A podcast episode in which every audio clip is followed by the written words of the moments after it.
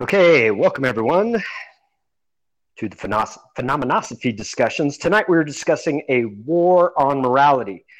Uh, we will discuss how the rhetoric of institutions like academia, media, etc., has been weaponized to dismantle morality, how culture is being undermined by immorality and the destructive effects on society, and how we can counter this immorality movement with our intention, attention, and the embodiment of principles.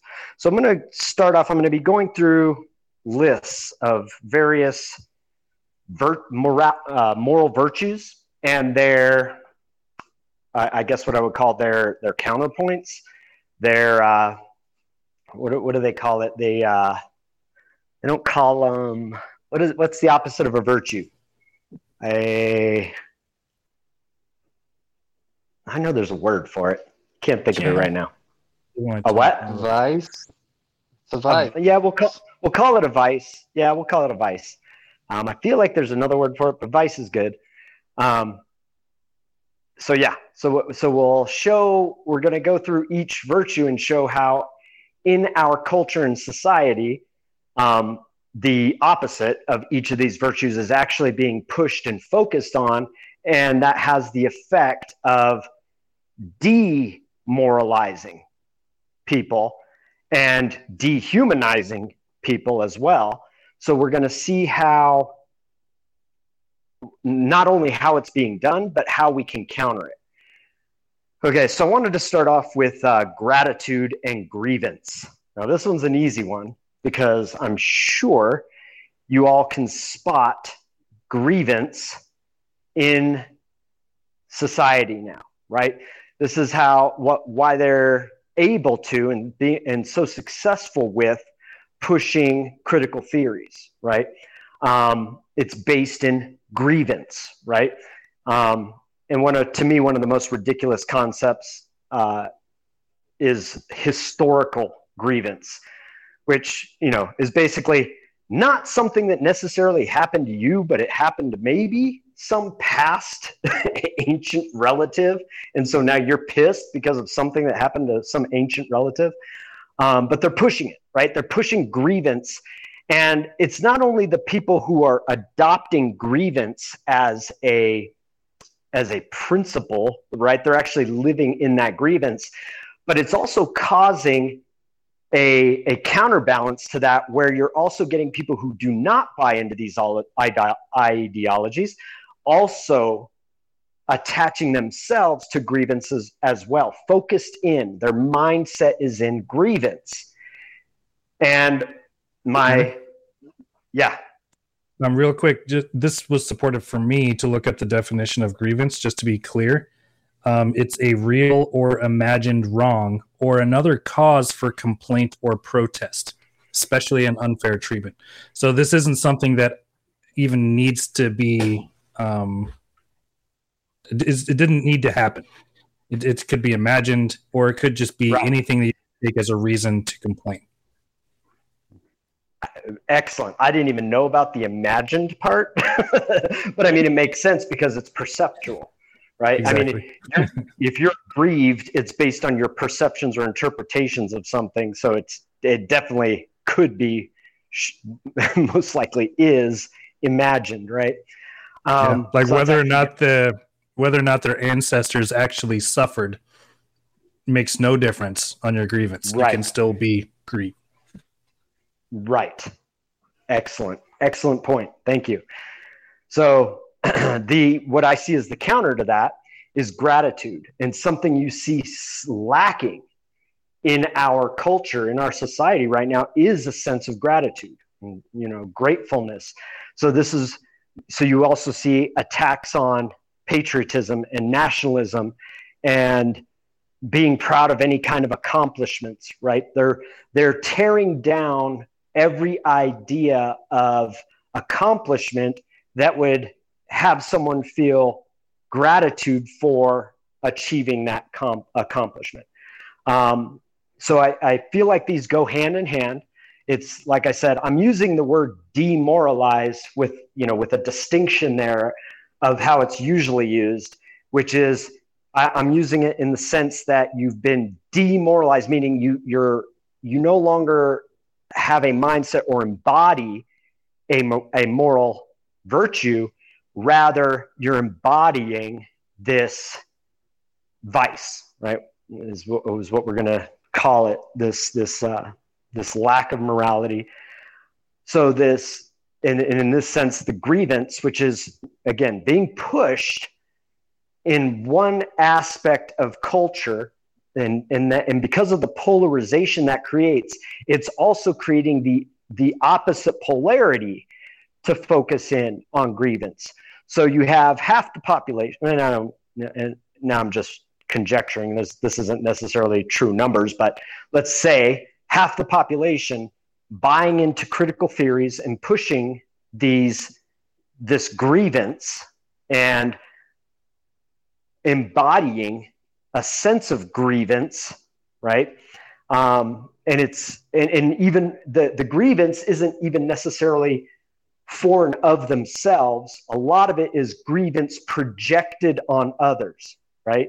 And then you have the other half, you know, the the opposite polarity here, experiencing or embodying a grievance as well in recognizing and seeing the injustice that is being pushed out of out of these out of these movements out of these ideologies right? So one half saying you know uh, colonization or colonizers and white people are the source of all evil. And so we need to push this racism and and then you have on the other side people going oh well hold on i'm not a colonizer i'm not a racist and you're attacking me as if i am right? You're labeling me and you're attacking me. And so they're in this sense of grievance too, because they're they're caught up in this ideology that's demonizing them, dehumanizing them.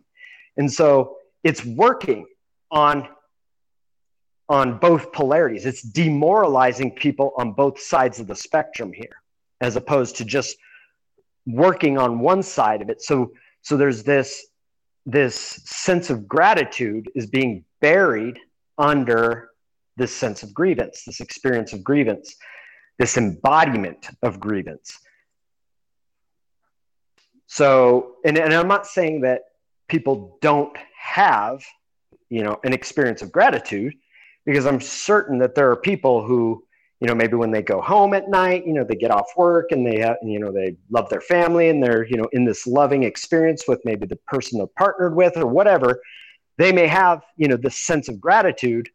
But the question is when we're talking about the embodiment of of these moral virtues is how much time are you spending in gratitude versus how much time are you spending in that in, in embodying grievance okay so that's where anything anything on gratitude grievance gingy or patricia or matt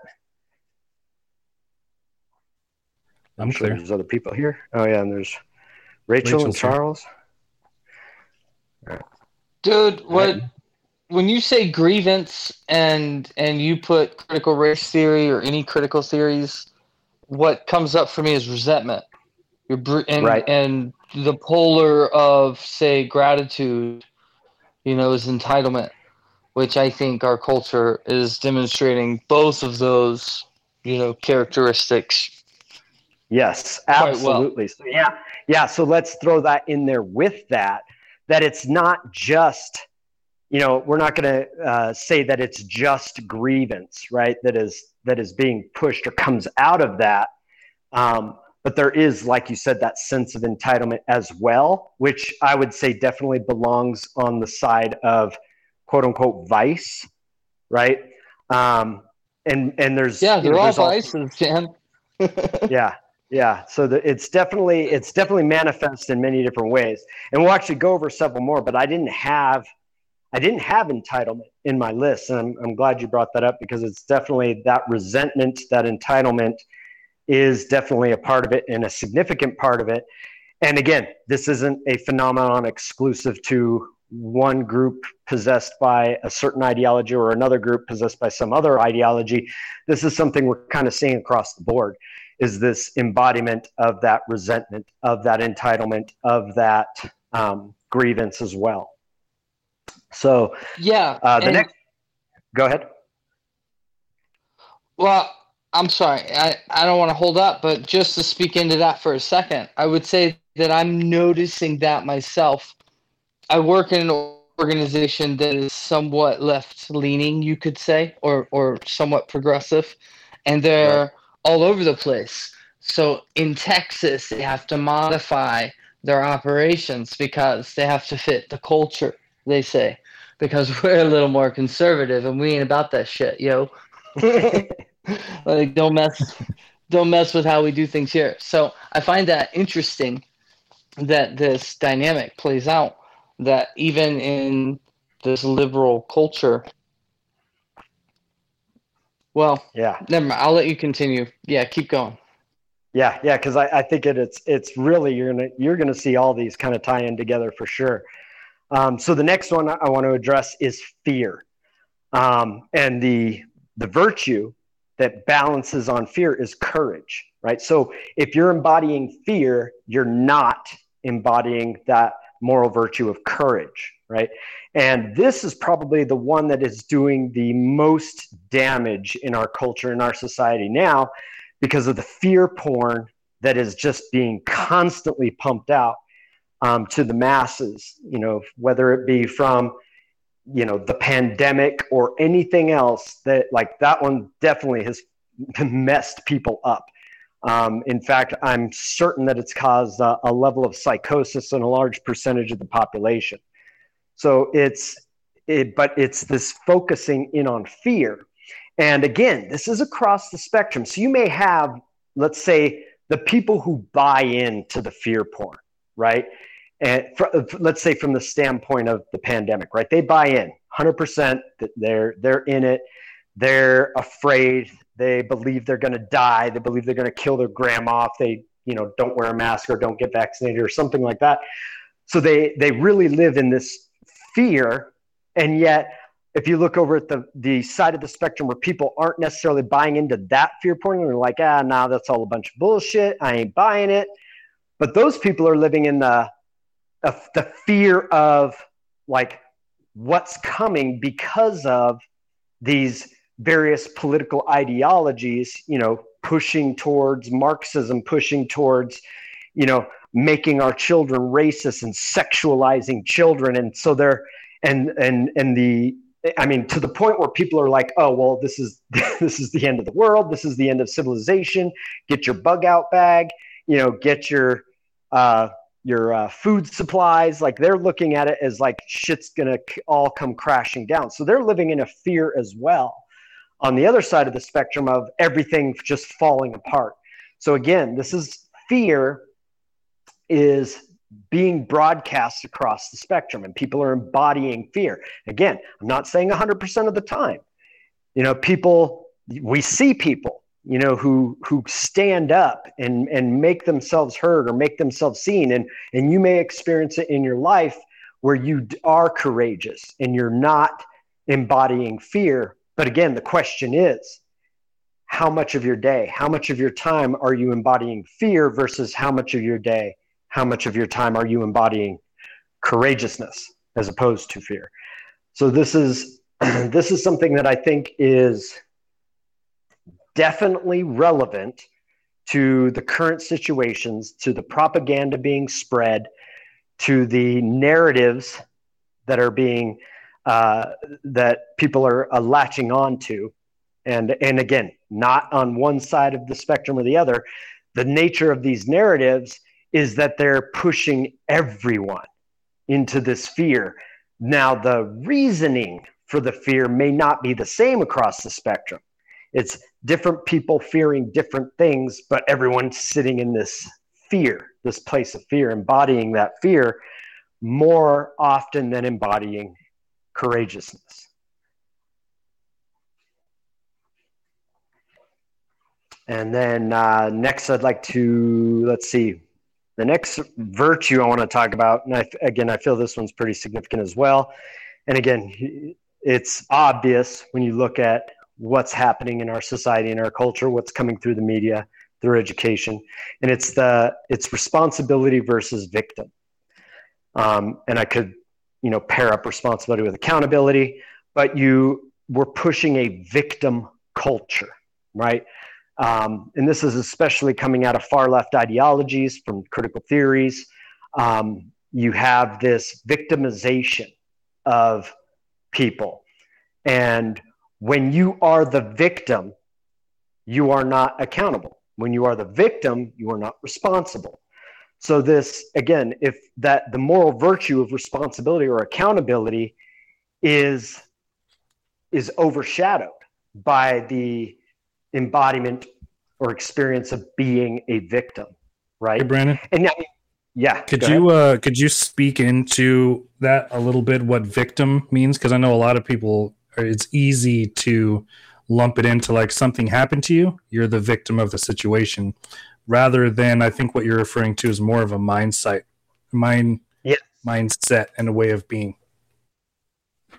Yeah, definitely. And I mean, you can actually also be a, let's say, a a victim of a, of a circumstance, condition, a, a physical event. Like you could have been raped, you could have been molested, you could have been robbed, you could have been beaten, and you could consider yourself a victim, right? And I would say the, the significant distinction to make here is do you live in that space of being a victim, of that mindset of I am a victim, because if you live in that space which is what they're pushing on people they're they're saying oh because of your race because of your sexual preferences because of your gender you are a victim okay? And many people are buying into that. I'm a victim you know? I mean i find it almost hilariously funny when you see these white women who are very successful at what they do. They make a lot of money. They're, you know, they're upwardly mobile in their chosen fields and they've and they've got many accomplishments behind them and they stand there and claim to be victims of the patriarchy, right? so they've bought into a mindset of I am a victim. And so when you're if you buy into that mindset and you embody victimness. And you and and i think this may be one of those ones that's probably those who have taken on this mindset probably embody this all the time or most of the time. Because it's for one it's it, it takes you away from responsibility and accountability which is a lot more comfortable right? Responsibility and accountability is not even though we see it as a moral virtue, it's not a comfortable place. Even though it's a place of true power, you have power in your life when you're accountable and responsible, but it's not a comfortable place to be because then everything you have, everything you experience, everything you create, everything that's all or including, you know, not just in the physical realm, but in relationships and everything else, that's all a manifestation uh, or that you are responsible for that. You are accountable for that, whether it's good or bad, right? Whether it's positive or negative. So when you don't have a job and you're not making money and you lose your house and all of that, if you're in that space of accountable responsible there's no one to point the finger at. So you you have to look within and recognize that this is you know i have the power to change this and i am responsible for this and i am accountable for to this. And that's not comfortable where it's a lot more comfortable to just say well it's because of you know the cisgender white patriarchy. Just point the finger. You know it's the white guys. It's all their fault well, I'd say it's probably the the most comfortable place to be is to blame everybody else for your shortcomings and to take credit yeah, for all your exactly. success. That's yeah. the most comfortable place to be. And if you can walk around all the time and say, "Well, I did all this for myself because of X, Y, Z, or in spite of X, Y, and Z," but right. I didn't succeed over here also because of those things. It's it's like the the picking and choosing of when to be accountable or not, and, and that's where I see everybody getting getting trapped in.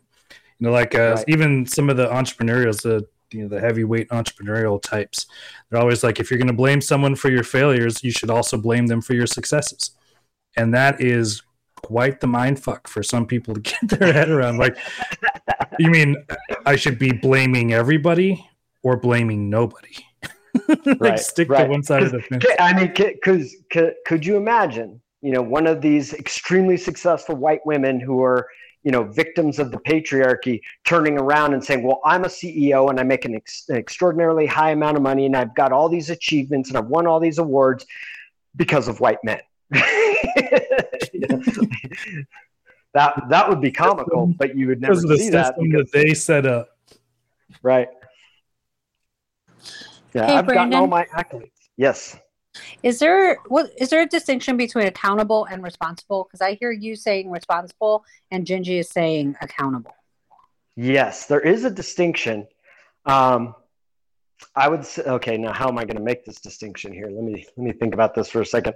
Okay, so I'll start with accountability. So accountability is taking into account my outcomes, taking into account my results. I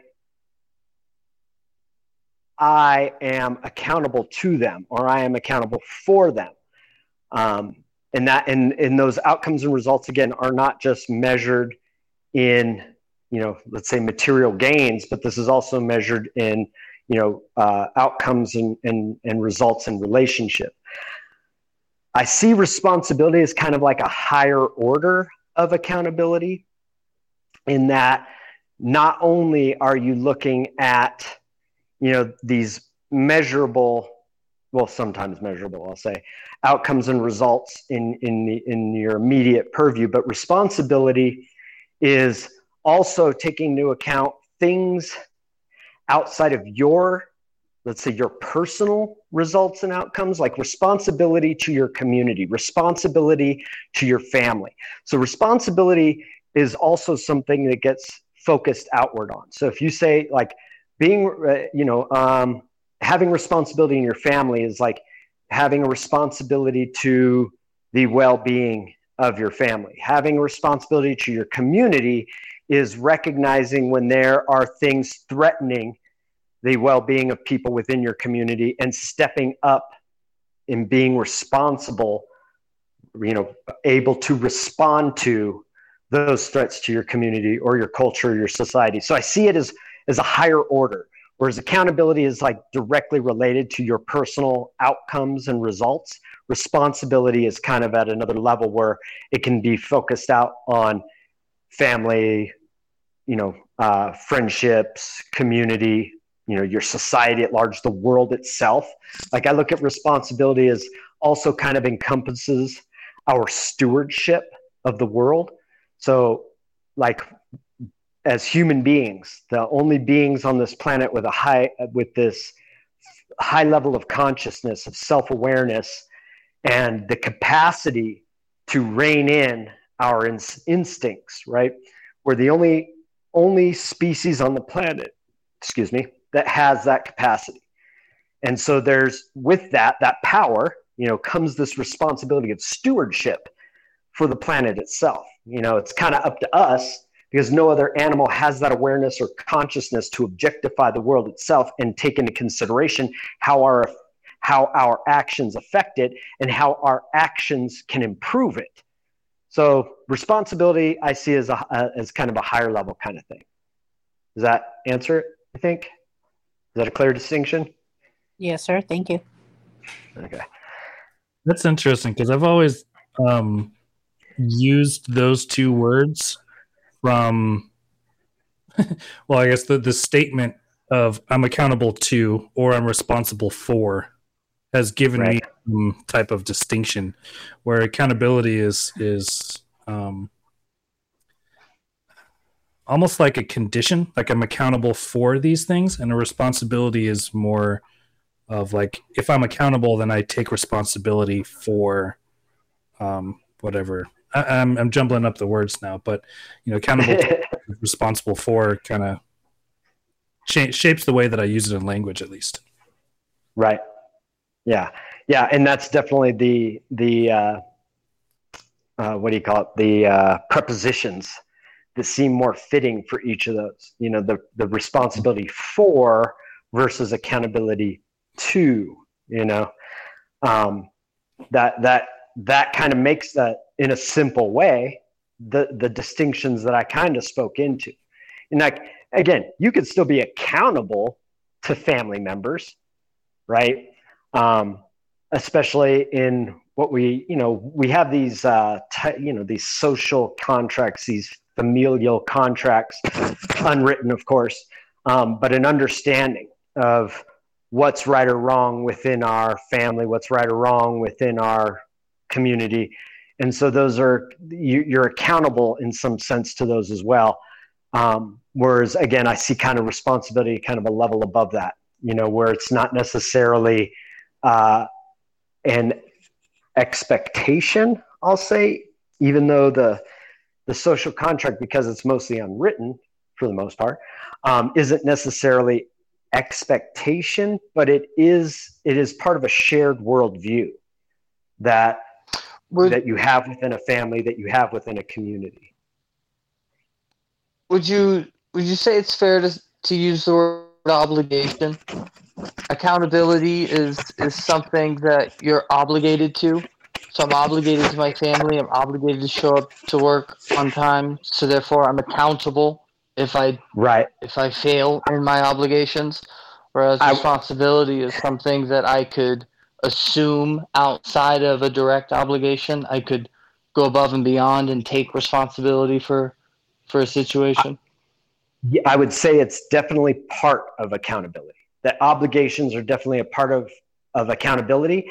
However, um, like I'm also looking at it as your personal outcomes and results, which there may have not been an underlying obligation there, um, but you're still accountable, you know, uh, because there may not be an obligation involved. I would say that's definitely in, in a significant part of accountability.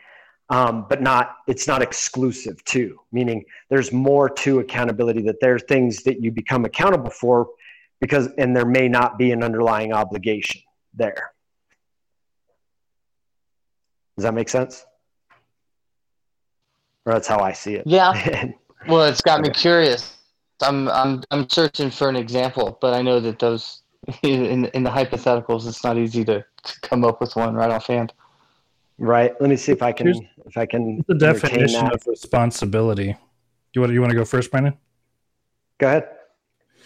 Uh, the definition of responsibility is the state or fact of having a duty to deal with something or having control over.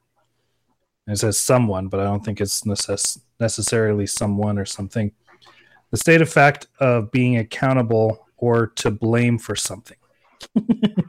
yeah, see, I take a much more I take a much more elevated. I make a much more elevated distinction of responsibility than the dictionary does. That's for yeah, sure. I think you might like this third one. It's the opportunity or ability to act independently and make decisions without authorization. Right. Yeah. Whereas accountable is let's see, accountability, the fact or condition of being accountable. so I looked up what accountable means. it I says, love when they uh, use the word in the definition. I thought that was against the rules. um, to be speeding, to be caught in the act of speeding. anyway, um, accountable of a person, organization, or institution required or expected to justify actions or decisions, or explicable, understandable, which I hold on, that doesn't make any fucking sense. The quality or state of being accountable, especially an obligation or willingness to accept responsibility or to account for one's actions um, publicly. Yeah, something like that. Yeah, yeah, yeah. I mean that that fits a little bit more with my distinction of accountability for sure. Yeah, you uh, have to come to account right? Yes. You have exactly. to answer for what you Yes. said you were going to do. Right. Exactly. Responsible is like I did the thing. You know you know the thing. Or responsible is like I didn't have to do the thing, but I I decided to do it anyway because I didn't like, you know, dog shit everywhere. So I decided to pick it up. I took responsibility for. I wasn't shit because I accountable. affect my neighbor, right? I wasn't I accountable. wasn't accountable but for it because. I don't have a dog. I Right. took responsibility for it because I want a clean community. Right. Exactly. Yeah. Bingo. And now and now you can hold your neighbor with a dog accountable. Exactly. Brandon, is there a distinction between being responsible and taking responsibility? Um, well, let's say that being responsible is like the embodiment, right?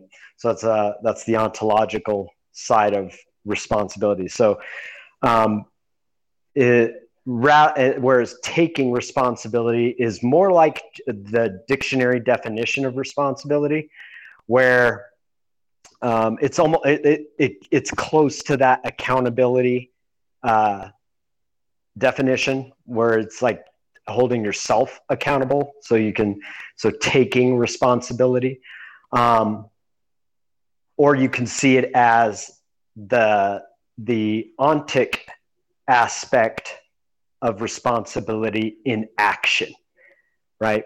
So you could kind of you could kind of make them like related in that being responsible is a mindset of uh, uh, and willingness to to be responsible for community, family, the world, and everything else.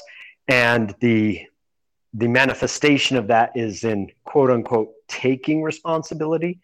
In that it's the it's when you actually act it out in in, some way, like Matt picking up the dog shit. So it's that's kind of the I'm an, I'm taking responsibility for the cleanliness of my neighborhood, but that comes from being responsible, right? The embodiment of responsibility. Thank you. By the way, I had a neighbor who was walking his dog, dog shit on my front lawn, and he left. Oh, what a dick. I walked around to his house. He was like a block away. I walked to his house and I knocked on his door and I'm like, "You need to come pick up the shit." Because I'm like, I don't have a dog, so because I don't want to pick it up, I'm not going to pick up your dog shit. So he did. He totally got it back in his car and came around. I, I could see, I could see, depending on my relationship with the neighbor, like if it was someone I really did like, and you know, there's the, an animosity there with that neighbor, I could see me grabbing a shovel, picking it up, walking over to his house, and flinging it at his front door. Yeah, I would have left it on his doorstep. yeah, just right on his welcome mat. Put it in a sack and set the sack on fire. there you go. So that And then a not Ways to be responsible. and then knock on his door so you know you don't burn his house down. Yeah, you forgot the worst. You forgot the best part. Knock on the ring the doorbell and take off. Then he stops it. You got to. You know you set it on fire. That's not doing anybody any favors. Yeah, but but here's the thing. I remember yeah, my you're right. par- my parents taught me that that uh uh like what do you call that? Uh not a joke but a prank, Prank? right my parents yeah. My parents taught me that prank. So this is a prank that goes back to the at least the 40s and 50s Brandon, maybe much further back. It might go back to the roman empire ancient egypt. Well, uh, as soon as pla- uh, paper bags are invented, but did they teach you that? Right. Did they teach you that trick like practically? Did they? Did they? Say, did they knock Oh, yeah. on the door No, when they did it. yeah yeah no they did it they explained how they explained the dynamics of the prank itself um Make so sure they're it home it- first. yeah Then you set the bag of shit up there. Paper sack, of course. Light Right. it on fire so they stomp it out. Plastic, plastic, plastic wouldn't work, and and unless the the poop's been sitting for a while, it's not very flammable. So yeah and, and and also you want it to be fresh poop because Yes. then it's all squishy and you know because the hard dry stuff that's been out for a few days that's no fun yeah, yeah, and there's plausible. Well, it liquefies when you set it on fire. To be fair, Does it? Are you it. certain? Well, no, I just made that up. The season I really grow. Did. Matt, you're gonna have to film that and put it in the. I mean, that's the only thing you can do now is film it and put it in the, in the chat. We got to we got to see it. we can put it. We can put it in there Right? with, the, with the with the burning snowball video. Right. Right. If I wasn't afraid of like getting the wrong house or you know ended up on Twitter or I don't know some sort of dire consequences, like that would still be funny. But that prank could go wrong in a million ways. I could see. It can because because fire's involved. Fire's one of those things. Right now, All right. I'm an arson. Like I can't do that. I got kids. I got a family. You, know, you, Yeah. you think you're thinking through the criminal charges now. It's funny. Yeah, life, I mean, li- you could- life, life was much simpler in in the days of my parents, for sure. Right. Right. Well, I mean, people are still like you've seen the videos of people electrifying political signs in their yard, right? People come try to pick the signs up, and somebody's run a few bajillion volts through it, and somebody tries to come pick it up or um, vandalize their yard. They pick it up, and they end up getting shot and knocked few over. bajillion volts. I'd like like what are they plugging that thing into? No, I, Dude, I have seen those videos, and the So first good, question man. that comes to my mind is liability. I'm like, oh, I wonder how long I'm trespassing. They're and they're it's it's gonna film. take for somebody to get sued. And they're going to think that prank isn't so funny anymore. Trespassing. it's plausible. I didn't know there was an underground wire there. I just Yeah. put the put the metal prongs of the sign in the ground. It just you know went live. I'm, you didn't have to step on my lawn. Not that I would put up a sign in my lawn. It's just really really funny. All right, so so I'm going to bring it back to morality. Awesome. Now, now that We we've got dropped all the morals. now now yeah now that we've outed ourselves as completely immoral people. Um, let's I back have to the morality. Actually, to All right. really bring that full circle, there is a dude that pranks people that steals Amazon packages, and in one way that he does it, he he gets a package and it's you know says like brand new cell phone, some manufacturer on the box, and when the thief takes it and gets it home, as soon as they open the box. It starts sounding off air horns and sh- throwing glitter all over them and letting off I'm these, these these these like uh, fart machines, so the whole house starts smelling like fart. And they Nice. like end up throwing it out the window, and he's got a tracking device in it. So then he just goes and picks it up and repackages it for the next one.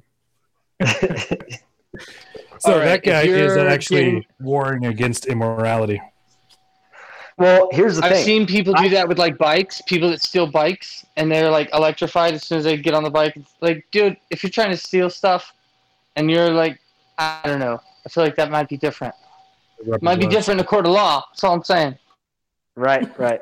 I would say, uh, well, for me, in the hierarchy of moral virtues, I hold at one of the highest points in the hierarchy. I'm not uh, not necessarily at the top, but uh, what I can what I call transcendence, which includes humor. Right. So I don't know. There may be a balance there. Remember, we talked last week about uh, about uh, uh, moral. What do you call it? Not moral problems, but um, moral dilemmas, right? So moral dilemmas are when you know humor. You know, if you hold that at a, in a high place, you know, is burning dog shit wrong? like, like humor is a pretty valuable virtue in my in my hierarchy of of, of moral virtues. So I don't know. I might I might be able to justify uh, the the glitter exploding out of a box or uh, or even uh, uh, dog shit on the front porch because there's a humor element there. That's virtuous. I'll see if Okay, I can moving find the YouTube videos. What's that? I'll see if I can find the YouTube videos because it's there's, there's something feel good about it. I don't know what it is. There's something feel good about it. Awesome, awesome. Well, it's humor. I'm telling you, humor is important. Which again, uh, looking at society, they're they're absolutely trying to destroy humor. like this new generation of comedians are, for the most part, absolutely horrible, nothing funny comes out of their mouths. So again, destroying the virtue of humor and it's really it's become humor is now a form of virtue signaling where the comedian spits out a bunch of garbage virtue signaling and then people virtue signal by laughing you know, it's like this is this is all fake this isn't really funny and you know it That's the new Daily Show after they got rid of Jon Stewart. right It's just this woke nonsense. It's not funny. Oh, I hate it. and people are laughing at it. shit that's not funny. I'm so disappointed in the Daily Show. Yeah. Humor, humor is dying. It's dying. Thank God we still have Bill Burrs and stuff out there. I don't know for how much longer though. They're, Bill they're- Burr is killing it.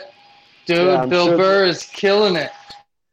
Yeah, I'm sure that there is a concerted effort to cancel him in all his forms. Yeah, Um, yeah, but he was on the Mandalorian, so he's kind of got a pass with a lot of the. yeah.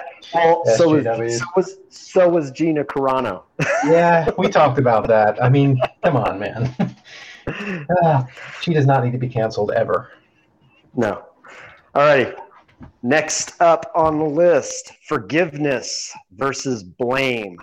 So again, you're seeing this push within within society, through the media, through even through academia, and I mean at all levels. This isn't only in the universities anymore. This is happening at the elementary school level, where now we're fixated on blame. And if you're fixated on blame and you embody that that vice, right?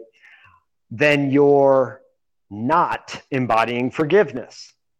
And you even see it in cancel culture where they, you know, somebody does something that's probably not even a bad thing.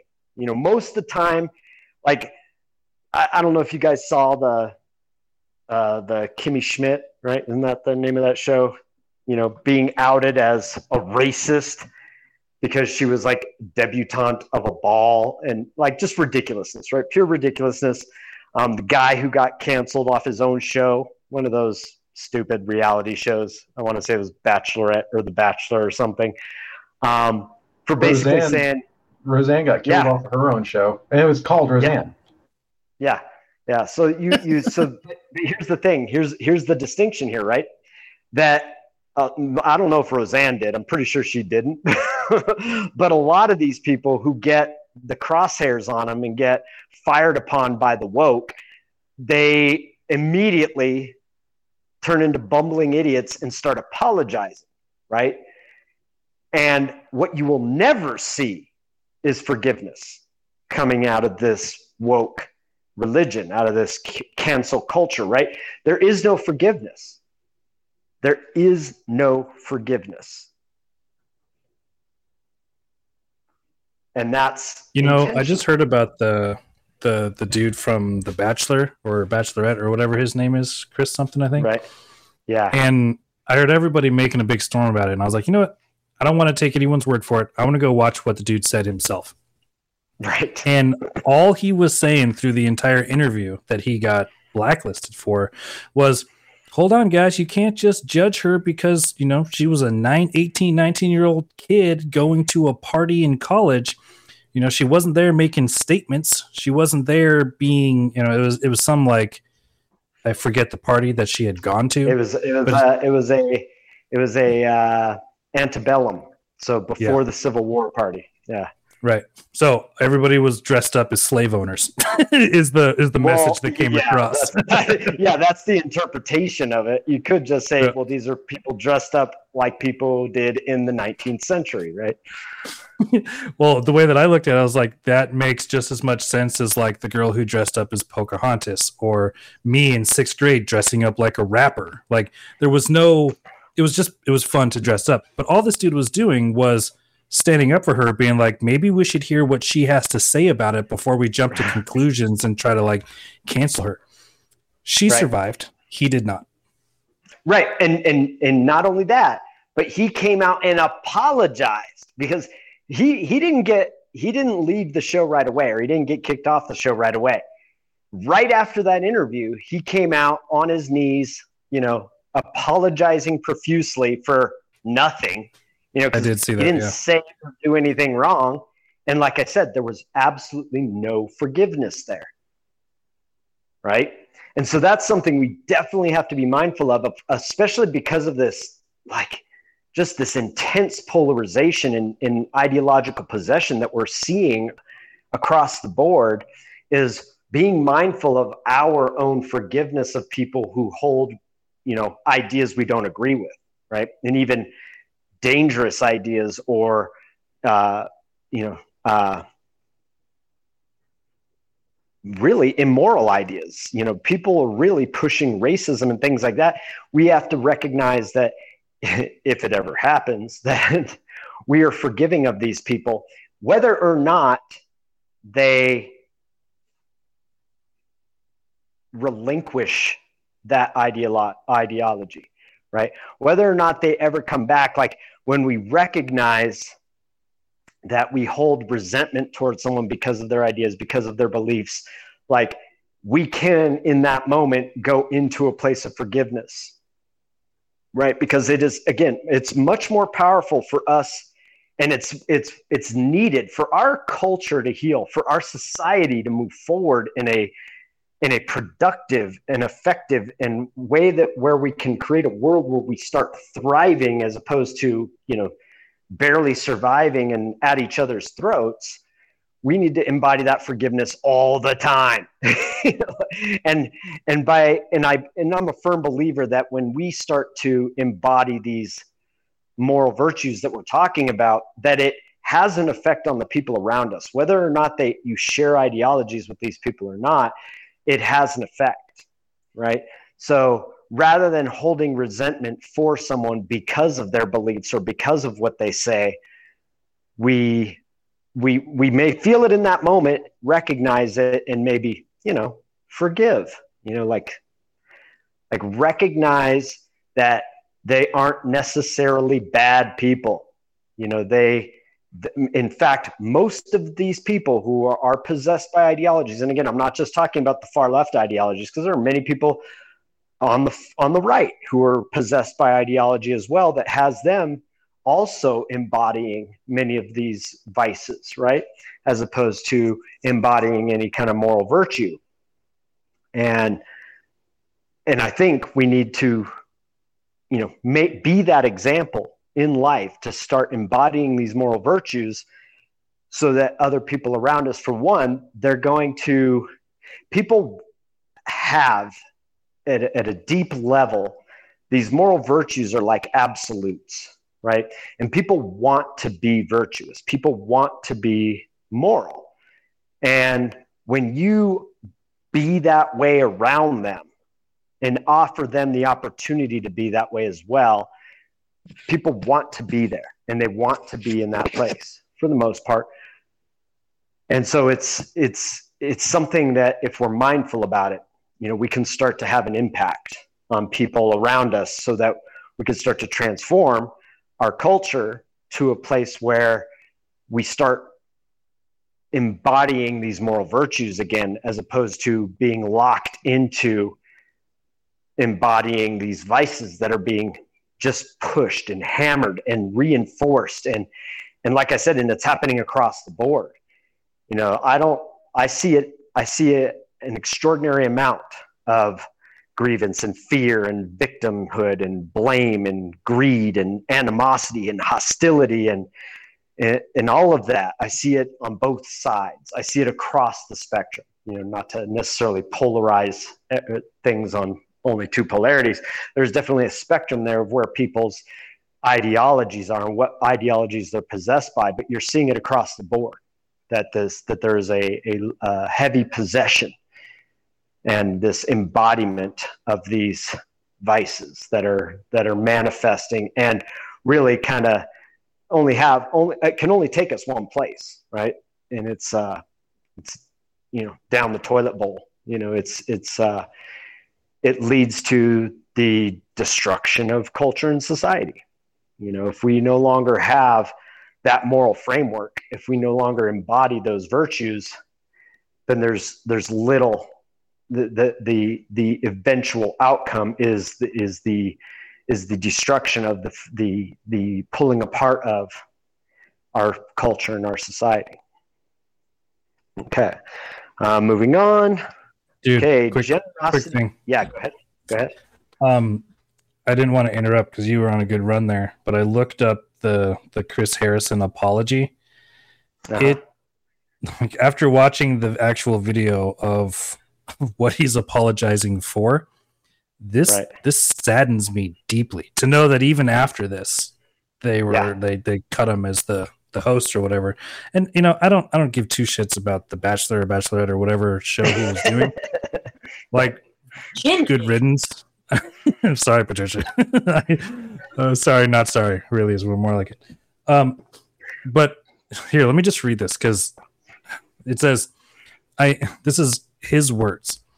"Quote: I am saddened and shocked at how insensitive I was in that interview with Rachel Lindsay, and I didn't speak from my heart. Meaning, I did not speak from my heart, and that is to say, I stand against all forms of racism." Harrison said. Quote, and I am deeply sorry. I am sorry to Rachel Lindsay and I am sorry to the black community. For right. what?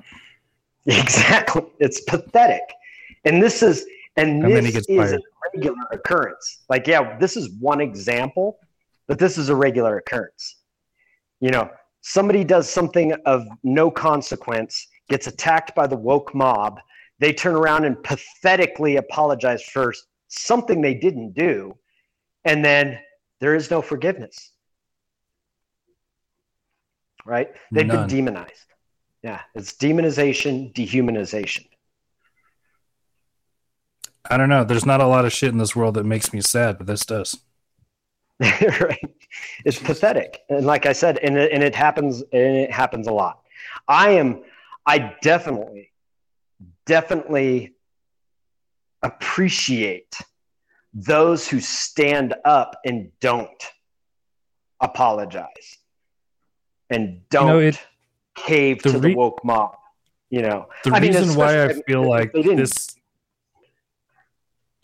I was just going to quick say that the reason why I feel like this is saddening over, like, I don't know, say starving people in Ethiopia or something, is that this was a, a complete sacrifice of authenticity and personal, you know, yeah, belief and autonomy for the sake of crowd pleasing.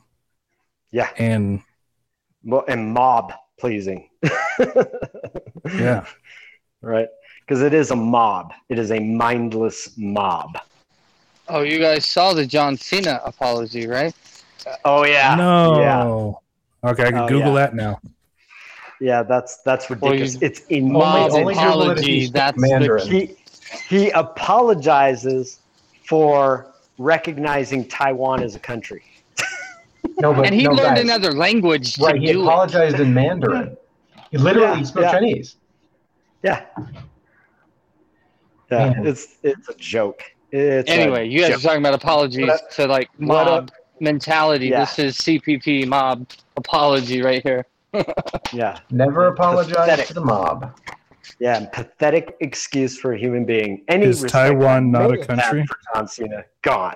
Taiwan is a country. Yes, it's a country, but not if you ask China. Oh my god. Why?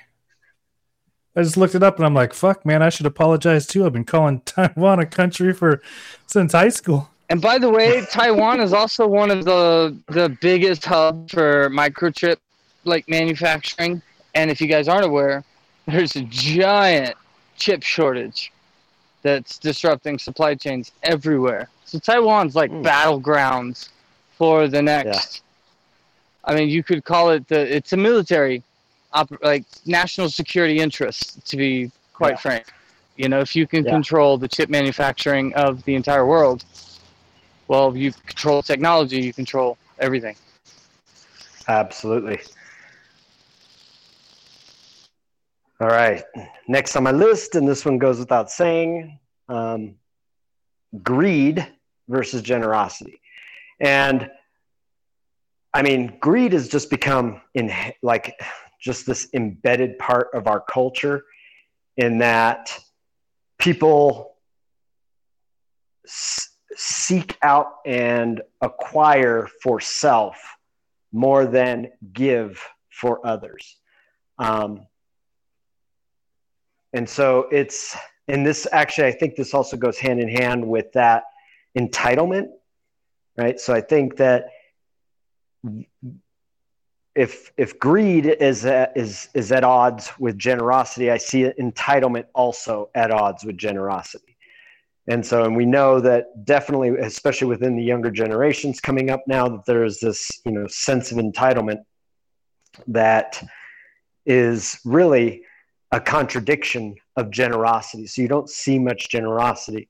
However, it is because it is one of those moral virtues that is embedded within us right? These are these are absolutes. These moral virtues live within us. They're always there. And it's just about connecting in with them. Like it's funny because a person just acting out their life they may live out of that sense of entitlement and that and that greed day to day. But when given the opportunity to be generous many will step right into it uh, it was interesting. I was on a call last night, and somebody brought up a study that they had that someone had done um, around uh, generosity. I don't know if that that was the study was based on. That's what I saw when they told me about the results of the study. But they basically went to a college campus and they had a moving truck and a couch outside the moving truck, right? And all, they kept asking these college students like hey i'll give you 20 bucks help me move this couch into the moving truck right?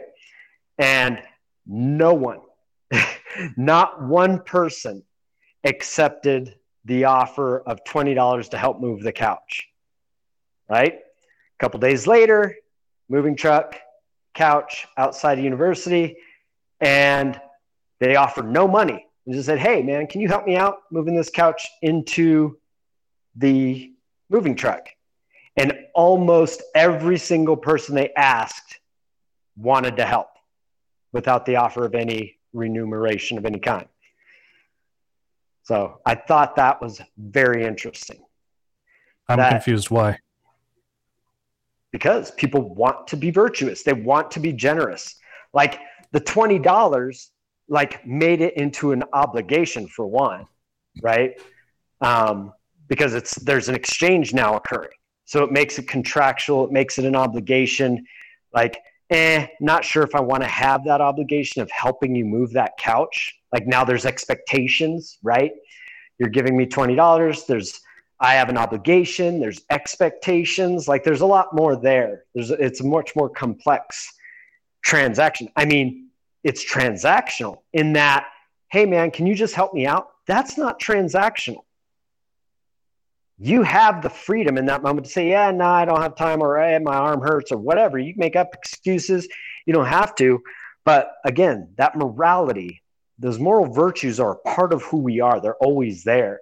And given the opportunity, people were more than willing, right, to be helpful, to be generous, to give of themselves, to give of their time. Does make any more sense? Yeah, no, was, I thought it was awesome, and that's again, that's what I took from it was that because the, I don't, I don't, I don't remember what they were trying to figure out with this study because they also did an experiment with like Hershey's Kisses, like for free versus five cents each, and when they had you know free Hershey's Kisses, people would take like two or three, you know, two or three, two or three, two or three. But when you were selling them for five cents each, people were putting down five dollar bills and taking big old handfuls of it. so well, when I if I was in the situation of the couch and somebody walked up and said, "Hey, can you help me?" I'd be like, "Yeah, sure, no problem." And I would I would jump right in and I'd help out unless I was you know on the way to go do something. But if someone said, "Hey, can I give you twenty dollars to help me with this couch?" The first thing that goes through my mind is is my time worth $20 right right. I would most likely say hey man i'll help you out. You ain't got to give me the 20 you know yeah, like that's, that's how, where i would probably conclude that's too. how i would approach it yeah. Because i don't want to take 20 bucks from you. And like again you see it like all the time. Like somebody breaks down on the side of the road and you pull over and you you know you help them out. Um, I remember I, there were these guys trying to push a truck. Uh, I was in Albuquerque at the time, and they were trying to push their truck. It evidently wasn't running or something, or or I can't remember if they were trying to jump start it or something. You know, I parked it behind them and you know jumped out of the car and helped them out. You know, without any ex, there was no obligation, there was no expectation. It was just like, oh, you know, I'm going to help these guys out. And again, I think it's because that that moral virtue is a part of who we are, and it's always there. So we want it to manifest. You know, um, in fact, we could say that that's the goodness that wants to move through us, right? And we spoke about that last week when we got into the nature of of morality itself and meaning, and we talked about the logos and how it manifests this morality through us, and that's you know, and it is good, and it is the good that moves through us. Um, so I see it as as more of a it is definitely a human trait and a in a um, in a human tendency. But when we become focused in on and embody these opposites then it it's not as present and it's and it makes it more difficult for these things to manifest from us. Like because people are so focused on blame right with the bachelor guy, they they they don't they don't even see forgiveness as a possibility. It does not live within them. They're blocking forgiveness because they're so enraged by blame. They're so embodied by blame. They're so filled up with these negative aspects of morality or these immoralities or these vices, whatever you want to call them, um, that there th- that's why forgiveness is doesn't even come out they don't see it they don't recognize it. it's like oh he said sorry. Okay. Oh good thing chris. Um, we forgive you. You know it's all good. Go back to your stupid ass show. No rather they they're like no cancel him anyways. Like, now he knows what he did. Uh, exactly. Yeah. fuck that guy. Get him out of here. You know as opposed to like actually forgiving. They they they, it's really it's it's fodder. You're feeding the beast. You're feeding the mob with that with that ridiculous display you know of of apology. Um, you you've given them more power you know? And so because they're living in those vices right? They're living in that negative embodiment that amorality or really immorality right? They're demoralized, right? They're, the moral virtues aren't present, they're not embodied. And because there's so much of that, those immoral vices within them, that they block themselves off from their own moral virtues, so to speak. Let me ask this what would have, I guess, what would affect the embodiment of the, let's go back to gratitude, actually. That was a good example. I've, I've had two friends. I distinctly remember this moment. We were sitting on our front porch. I was living with both of them at the time in Denver. And there was a car driving down the street and it turned a corner and you could hear it wreck. So it was probably about a half a block from where we were. I had one friend that took off running towards the crash because, according to him, he just wanted to help out. And then right. my other friend, my other roommate, took off running inside, being like, the cops are going to show up, or whatever his you know, mentality was. now, they're both really caring, you know, giving guys, but I'm curious what would have somebody run towards a crash to help versus someone to run away versus me sitting in between being like uh which way do i go i didn't know if to run right. towards the crash and help out or to run away because of a sense of danger perhaps i don't know so what what might affect that type of dynamic to where someone is, you know, conditioned basically to always run towards and to give and and all of that and another person may not be. Right. I would say it's definitely you can look at it in probably many ways, but I would say one way you can look at it is that what what's driving you in that moment? Like your friend who ran inside, he may have been stoned out of his mind and like had a bag of weed in his pocket. He's all, fuck, cops are coming. I don't want to get caught legal. with this shit. Oh, it was legal. Oh, so this is not long ago. No. This is like 2014 or something like that. right. So it's but his drive is fear. So again, that's remember what's the opposite of courageousness is that fear. So he doesn't have he's not embodying that courageousness. He embodies fear, and he may embody fear most of the time. Whereas your other friend, he may embody courageousness and generosity and more of these virtues more of the time than not, or in that moment at least. He was not being driven by a fear or or entitlement or greed or anything that would counteract his courage and generosity. Yeah, so it may very well be that they're, you know, what I was calling neutral or this resting place is my one buddy may be resting in courage and confidence mm-hmm. and safety, and the other one may be resting in fear and skittishness or something like that. Right, absolutely. Yeah, and actually we could throw responsibility in there too for the friend who ran towards it. Yeah. You know, he's he's he he dwells in that responsibility. He embodies responsibility for people in his community, right? So he sees it as like, oh, somebody's hurt in my community and runs towards it because he has a sense of responsibility, you know. Um, so I would definitely in that moment I would say that the the friend that ran towards the accident was embodying more virtues, you know, more of those moral virtues than the friend who ran inside. And and you seem to have been torn between the two. Just confused. Benji was Yeah. analyzing. Yeah. Uh, yep. That's my like, go-to. okay. Yeah, why why did that guy run inside? Why is that guy running towards it? What should I do? I don't even think Did I you- thought about what to do. I was just kind of like, "Where's everybody going?" I thought we were hanging out. Because weed was legal. yeah, Because we we had all been we had all been smoking weed at that time. It was freshly recreationally legal, and we were all sitting on the front stoop, saluting cop cars as they drove by. Uh, those were the good old days. Good old days. Yep.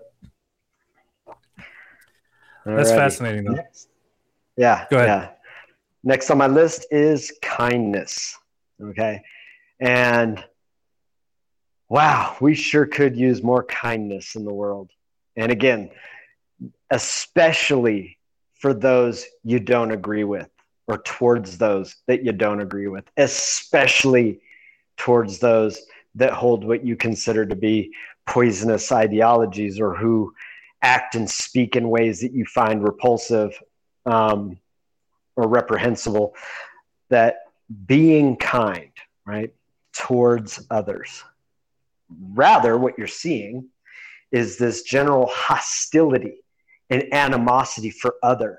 And this this goes heavily with this dehumanization, right?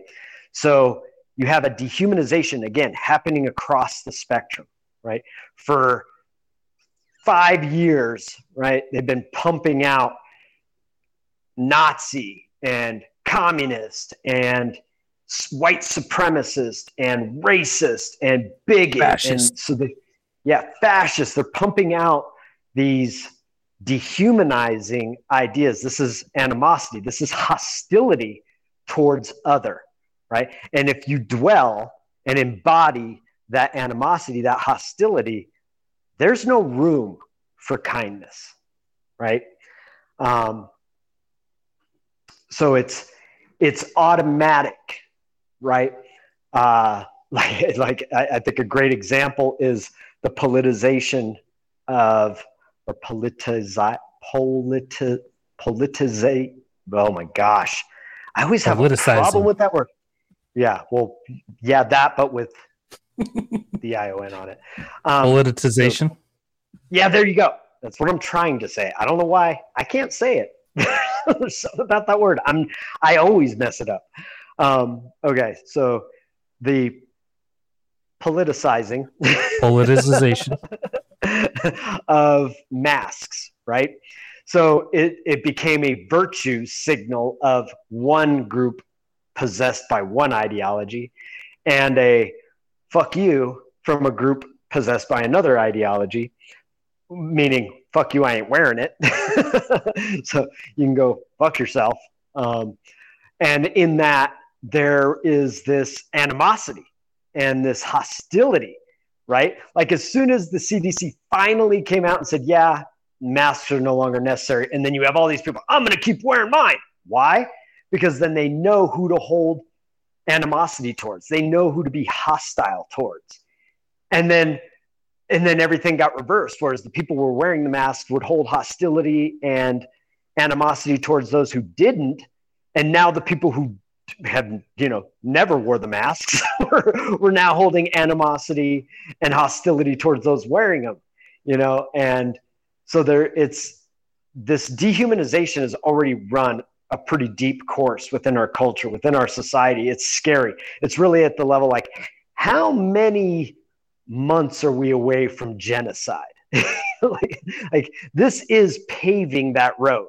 You know we are paving the road to genocide by by embodying these these vices. You know this this hostility and animosity is how people are dehumanizing other people right? And again regardless of what somebody says what somebody thinks like embodying that kindness you know which again uh, you can see how all of these kind of go hand in hand right? Because kindness becomes much easier when there's forgiveness right? And generosity like kindness you know if you're embodying forgiveness and generosity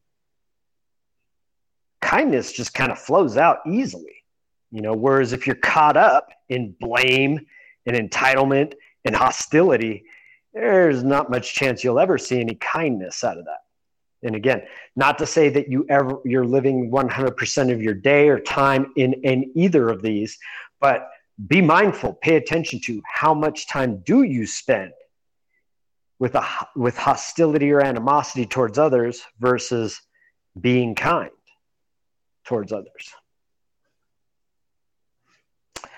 Um, next and this is an interesting one and probably not as obvious but definitely present and you're and you're actually seeing it in some of the uh, attacks on elements of our culture. And i'm and i'm the the opposing virtue and vice here are prudence versus impulsiveness or carelessness right?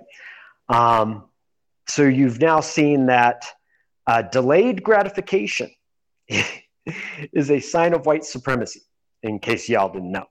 Um, what Explain that. I missed that one. Dude, you, okay, well, you got to go look up the white supremacy chart.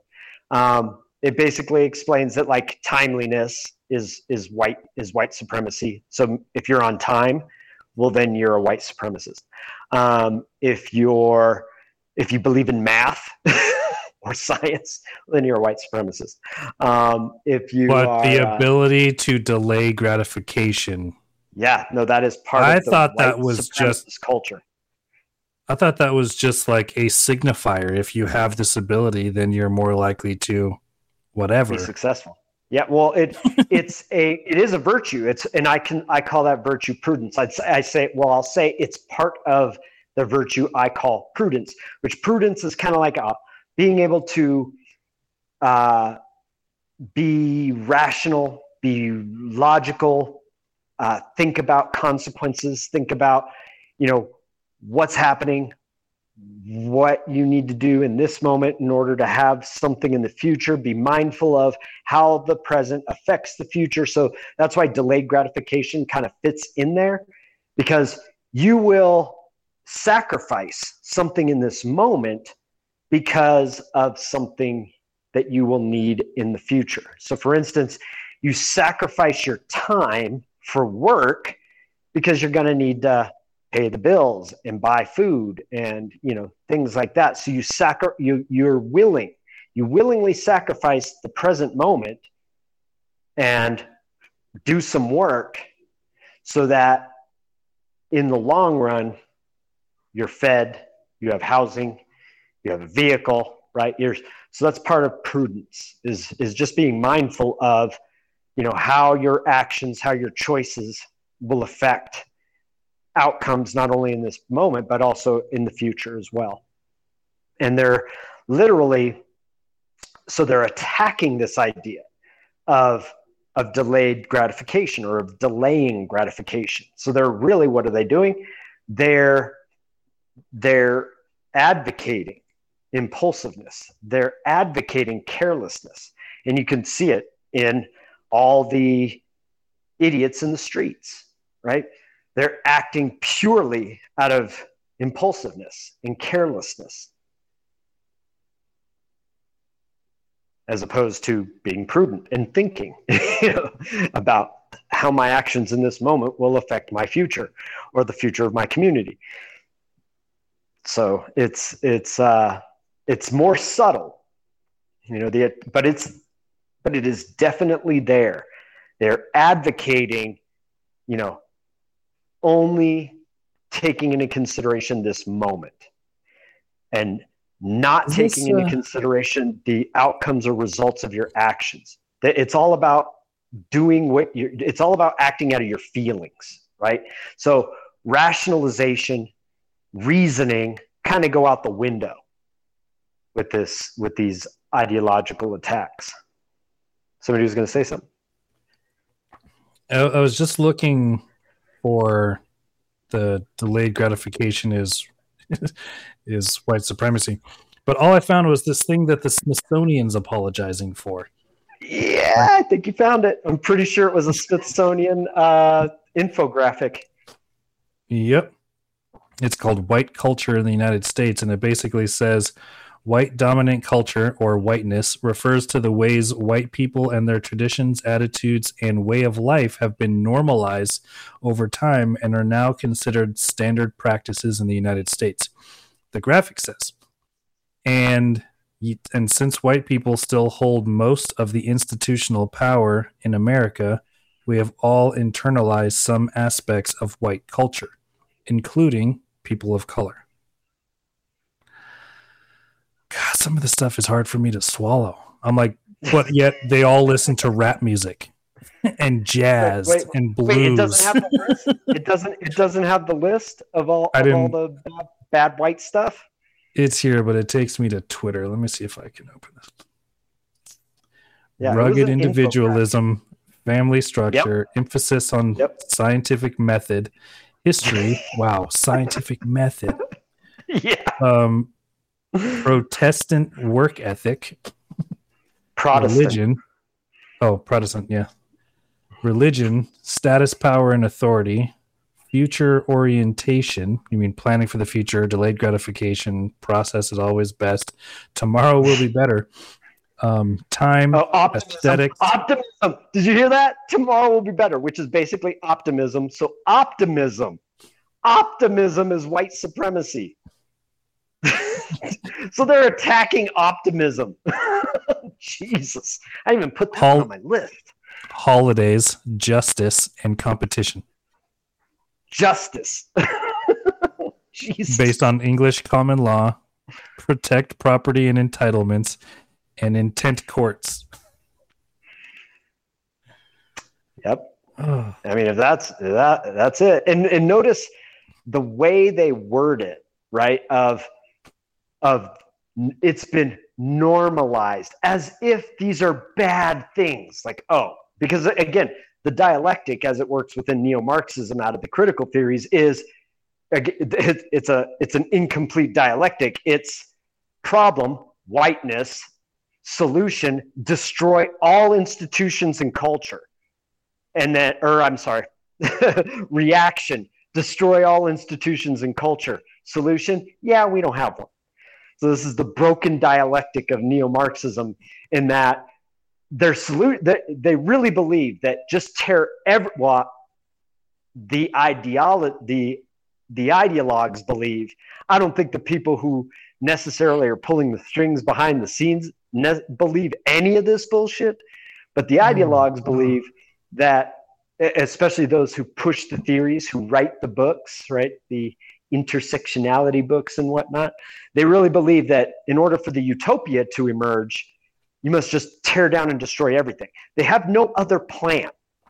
They're, the plan is, like I said, they've broke. They've even broken the dialectic in that they've got the problem, they've got the reaction, but no solution.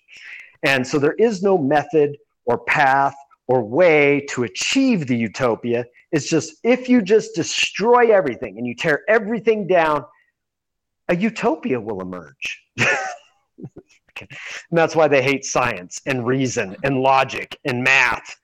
Because if you apply any kind of reason or rationale to this shit, you're like, are you retarded? like, you're Dude, an idiot. Notice notice their specific word choice of an emphasis on the scientific method, not yeah, science, but an No, emphasis. because- I'm like, yeah. The science is their institutional science, right? It's sciencism. They believe in scientism. The the the you know where you got the high priest Fauci, you know, i- i- at the at the head of the church, and they believe There's in another the page. science. there's another page. The last one is communication, and that's the King's English, the rules. So you have written tradition, avoiding conflict, meaning intimacy, don't show emotion, don't discuss your personal life, and be polite. Those are all Yeah, white traits. Apparently, Yeah, th- that's terrible for culture. That's terrible Intimacy. being polite and not discussing your personal life is something we all picked up from white people.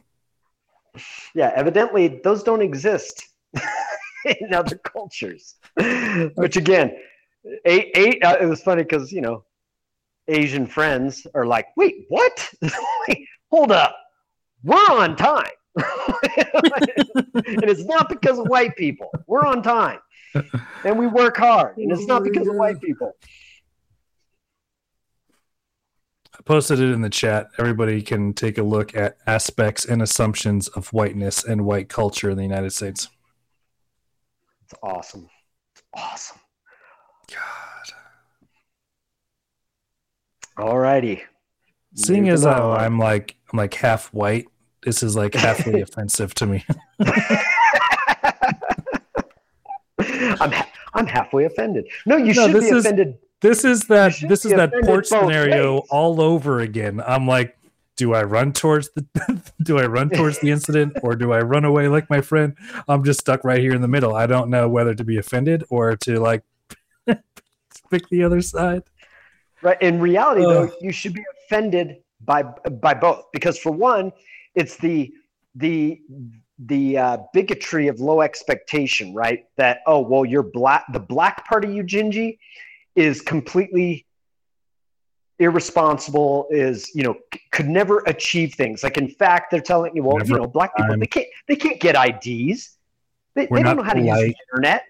you know, like they, they say shit like that, right? So, and then, but you're, but the white half should also be offended in that, like, they're playing these things off. Like, you're, you are a person with a work ethic, and you are a person who values your time and looks ahead and rationalizes and reasons, and you should be offended that they've, that they're demonizing that, right? Because those are virtues. those are positive traits that you embody. So by attacking those virtues, they're attacking you. You know, they're attacking your embodiment of those virtues. So you should be offended 100%, both halves. I'm just I'm just kind of blown away. I mean, some of this stuff I've gone in here a little bit more, and it's like a nuclear family, father, mother, Yeah. 2.3 children. I'm like, that's so racist to assume that we got that mother, father, and two kids thing from white people. right?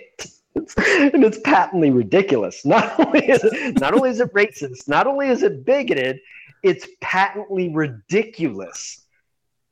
Yeah, no, there were no families until Europeans figured it out. At least not with two kids and both a mother and a father. Right. Don't don't forget the don't forget the point five kids. You you must have half a kid in order for it to be completely white, Gingy. Yeah, it's 2.5. 2.5 or Yeah. 2.3. I think it might be lower now. I think it's 2.3. It's 2.3. Yeah. Yeah. So luckily, we never had three tenths of a kid in my family, so we're pretty solid. my parents just stuck with the mother, father, and a daughter and a son. So just it's just a set of walking around, a, a torso. All righty. moving on, moving on. Where were we? Prudence, right? Okay, so moving on to, uh, I like this one. I, I feel like it's uh, it's it could be kind of difficult to speak into, um, and I feel like it's one of those virtues that doesn't get enough uh, airtime, um, and it's dignity. And there's definitely an attack on dignity, and dignity is important. It's significant because this is where we have uh, self worth, right? Value of self. Um, so there's a, a, dignity where we we hold ourselves as valuable. We hold ourselves as significant, and and there's a, definitely an attack on dignity in that there is this and this is again this is this one's more insidious because it happens at a psychological level more than anything else but you'll you you see the the, the sense of worthlessness right and insignificance. And this also partially comes out of that lack of any kind of spiritual foundation within culture where there if there is no spiritual foundation to life if there is no spiritual foundation uh, to to you then there is no value. There is no in, inherent value. There is no infinite value of humanity there. You become insignificant. You become worthless right? And this is again this is paving the way to genocide. When you start to see when you not only start to hold yourself without dignity you know you, you see yourself as insignificant you see yourself as worthless well then you're you're opening the door to seeing other people that way as well where other people, the other, becomes insignificant, becomes of no worth or value. And by doing that, this again lays the groundwork, lays the foundation for genocide because you're insignificant and everyone else is insignificant. So if we need to, you know, break a few eggs to make an omelet, not that big a deal, right? And and this is you you you see this immorality playing its way throughout all levels of society. Um, it's the only way you could really justify global genocide, you know, in these, what to me are clearly uh, population control efforts that are currently underway, um, cu- really culling the population. So it's, there is the, you, when you hold that yourself or others are are merely you know have no worth or have no value or are insignificant then it's it's very easy to get rid of them plain and simple. So it's it's like i said i feel like it's one of those virtues that doesn't get a lot of airtime. You don't hear people talk about dignity a lot but i feel it's extraordinarily significant because it, takes recognizing the infinite value of self and having a sense of self worth in order to recognize it in others as well. This is something I hear talked a lot about in older generations. You know, like my my grandparents were very much um, into their dignity. I'll say right, and right. and you and you see culture really like look at like the Cardi B's of the world, right? And girls emulating that, and then whatever the male version of Cardi B is. I'm so out uh, out of touch with pop culture. I'm sure there is an equivalent. I don't know who it is. Kanye um, West. Okay, sure. And no, so you know. have, so you have, you know, boys emulating these male whores, and you have girls emulating Cardi B, and this is these people have no dignity. They have no sense of self worth, right? And so, in emulating that, you're perpetuating that lack of self worth, that worthlessness, that insignificance, that lack of value within yourself and others. So this is, like I said, this happens more to a psychological level. It's not as uh, obvious in its manifestation. What as you say it's a lack of dignity in the Cardi B's and the whoever else's? Have you seen WAP? yeah. Like I even saw um, I, I Oh, even saw Ben Shapiro do it. Oh, you saw Ben Shapiro do it? Yeah, it's hilarious. He's reading from it. He's like, and from this wet ass p word. Amazing. You're right. You're right about dignity, though. I mean, it's it, it is completely um, it's subtle because it's sold as something. Vir- it's sold as freedom, right? Tw- twerking is supposed to be something that a um, you know a fulfilled woman might do, but it's something Confident, degrading, right? It's self-respecting, prideful Right. woman will do that in front of a group of people. Right, exactly. And yeah. God, the conversations I've had with my daughters about this. I'm just so happy they're not they're not into that stuff. Oh my god. but yeah, it's it's insane. It's um it's well just curious because because like what nick was saying is that it is kind of passed off as this like overly confident type of individual who gives no shits about what anybody says and know taking my power back type of thing what has you say that it's a lack of dignity a lack of self-respect? Just curious. It, it it is that. And and i don't know it depends on how you define confidence um, because it's it may look like confidence but it's the the lack of self-worth is like that's showing up as acting out the way they are as compensating for their sense of uh, worthlessness of insignificance right? So it manifests as this animal like behavior right? Um, it i mean you don't you don't you don't talk about yourself in that way. You don't show yourself in that way if you hold yourself as valuable significant and you have a high sense of self-worth. Um, because then you wouldn't have to whore yourself to to feel to get to what are you whoring for? You're whoring for acknowledgement for affirmation for recognition for eyeballs for attention right? If you need all those things you don't have a high sense of self-worth right? I don't know if you guys saw the video from chicago from a couple days ago where you had the chicks twerking on the cop car yeah i saw that Okay. So again, no sense of self worth. How do I know that? Because they're whoring for attention. They're ho- they're look at the way they dress, look at the way they act in public, right? This is this is a lack of self worth, right? So they're they're they're whoring for that affirmation, for that acknowledgement, for that for those eyes, for that attention, right? It's almost as if I can't really picture what it would be like for someone to have the level of dignity like we're talking about, or really just dignity in general.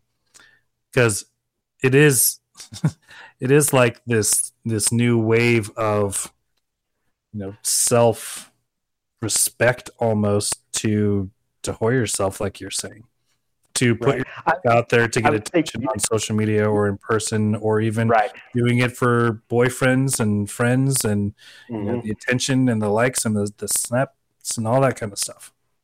Yeah. I would say uh, it's in Jordan Peterson's 12 Rules of Life. He hints at it.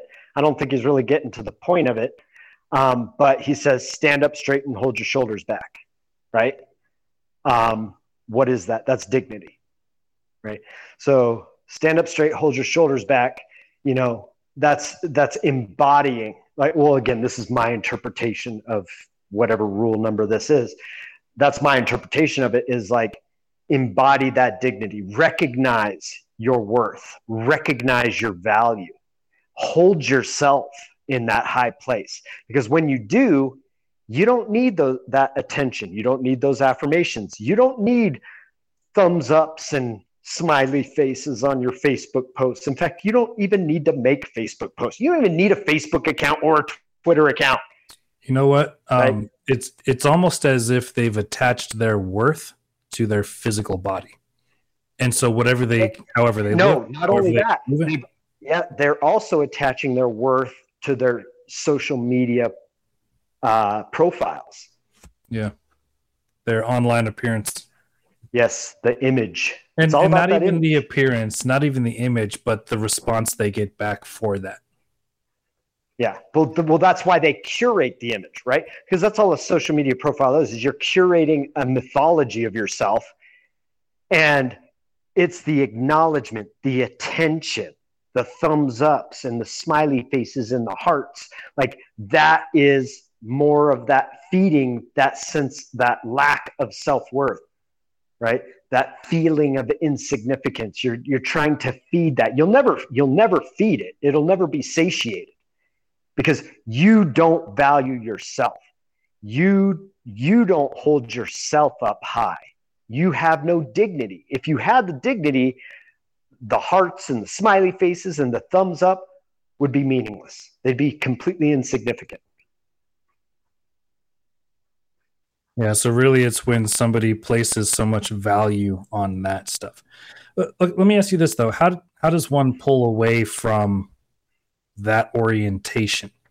Needing others' approval or validation and I mean it seems like it could be a self-defeating cycle of you know every time I get a like or some type of response, the more likely I am to do this to get another response and it's like, you know, doing cocaine until you're like drowning yourself in powder and you're not even getting high anymore. I've never done cocaine, but just, just from what I hear, it's like well, I, I've, I've got the answer for you in four words have some dignity, bitch. Plain and simple. It's the it, when the you- four words I heard were also had bitch in it. I was like, four words, love thyself, bitch. Like, exactly. It could be those. It could be those four words too. Those- those- have some dignity, bitch. Love thyself, bitch. Because it's really it's that's what all it is. It's recognizing the worth within yourself.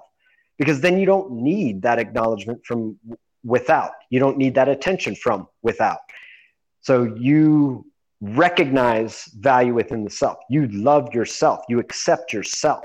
You hold yourself as significant and valuable. And again, this also goes kind of hand in hand with our conversation last week with purpose and meaning, you know, where that's that is definitely where you will you you your your purpose and meaning is is intrinsic to that sense of self-worth and and significance in the world.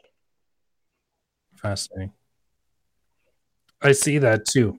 the times I've been most confident, authentic, grounded, um, dignified is when I knew exactly what I was here to do and I was working on it. Not only just like involved in it, but I was pursuing it with a passion, with a fight.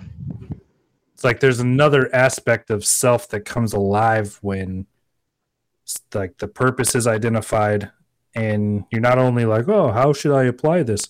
but you're actively engaged in it. Right. So can I chime in? Sure. Hi, So- Salo. Hi, how are you, how are you guys doing this evening? Good. Good. How are you? Great. I'm glad to hear that. I uh, I'm, I'm just extremely uh, into the conversation here, just quietly listening. But uh, one thing that occurs to me is that really you can't um, can't really talk too much about dignity without uh, mentioning respect and honor, right? Because uh, they're almost like three three parts of a Yeah, they, they they definitely go together. Yeah, that's I'd say that's you can't without respect and honor, there is no dignity for certain. And so these folks that are that are looking for this uh, respect and honor, really, in a way, you could look at them as being negatively polarized and and just in general having some unidentified need in their life, um, be it social or interpersonal, uh, spiritual, physical, or some other way, physiological, that that just causes them to to move forward, move toward that positive charge that they get when they get a like or they get some type of uh, reinforcement uh, socially. Right. Um, so, uh, How just would you guys define honor? I'm sorry. Define what? How would you define honor? So it's in terms of the social construct, I think it's just a, a hierarchical system uh, full of protocols and, and behavior and uh, uh, title and uh, outward recognition that's inherently understood or recognized within the social construct that that uh, allows, uh, I guess, for lack of a better term, a person or entity to be able to move within that system, hierarchical system of honor and and and gain certain uh, other titles and benefits and privileges and and corresponding duties. Um, and uh, as, as far as it relates to like dignity and respect, that's what you're I- meaning. I, I would I, Right. my I, I would break it down a little simpler and I would just say it's acknowledgement of other hold and holding other high.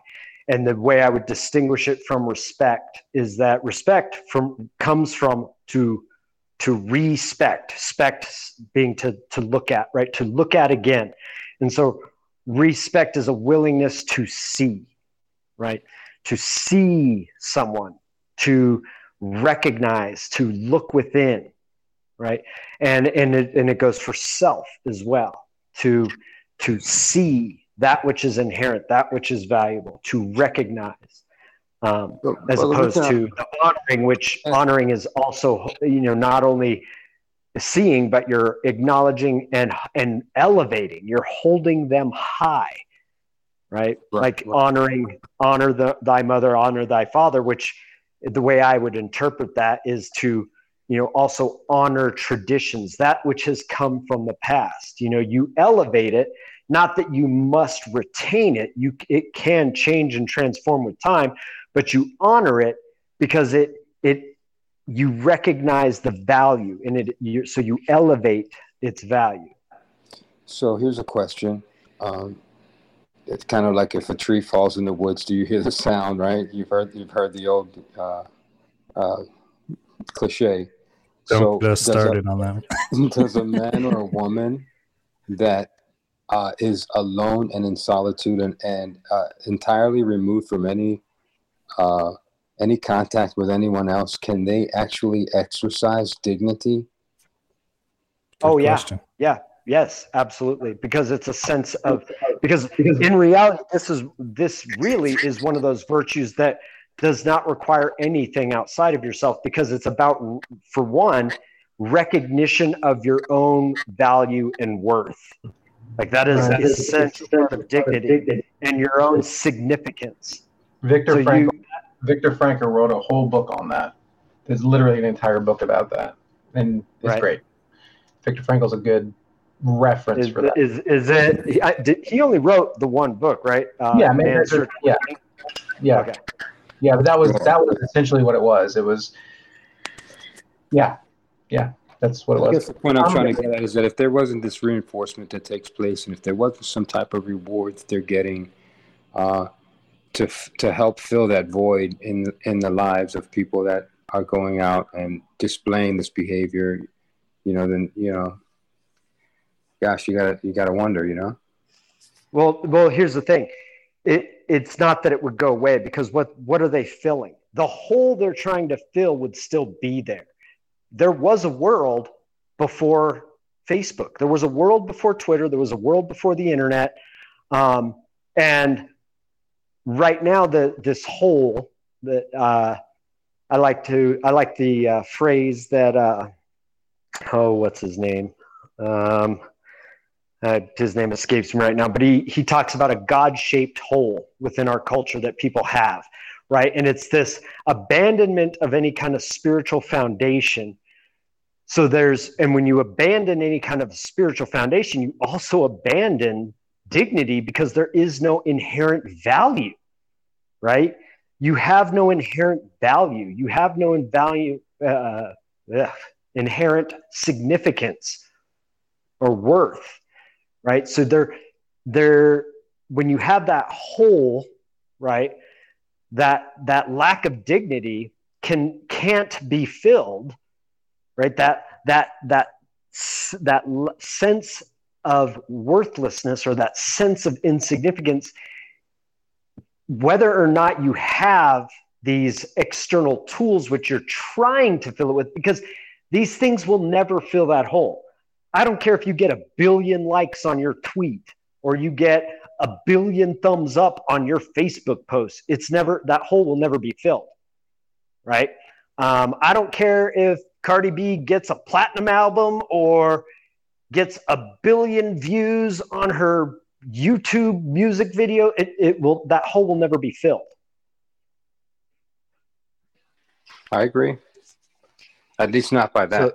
So, I wouldn't say it would never be filled, but it certainly won't be filled that way. Right. The, uh, what I'm saying is, if that's what you're mm-hmm. looking to fill it with, it will never fill.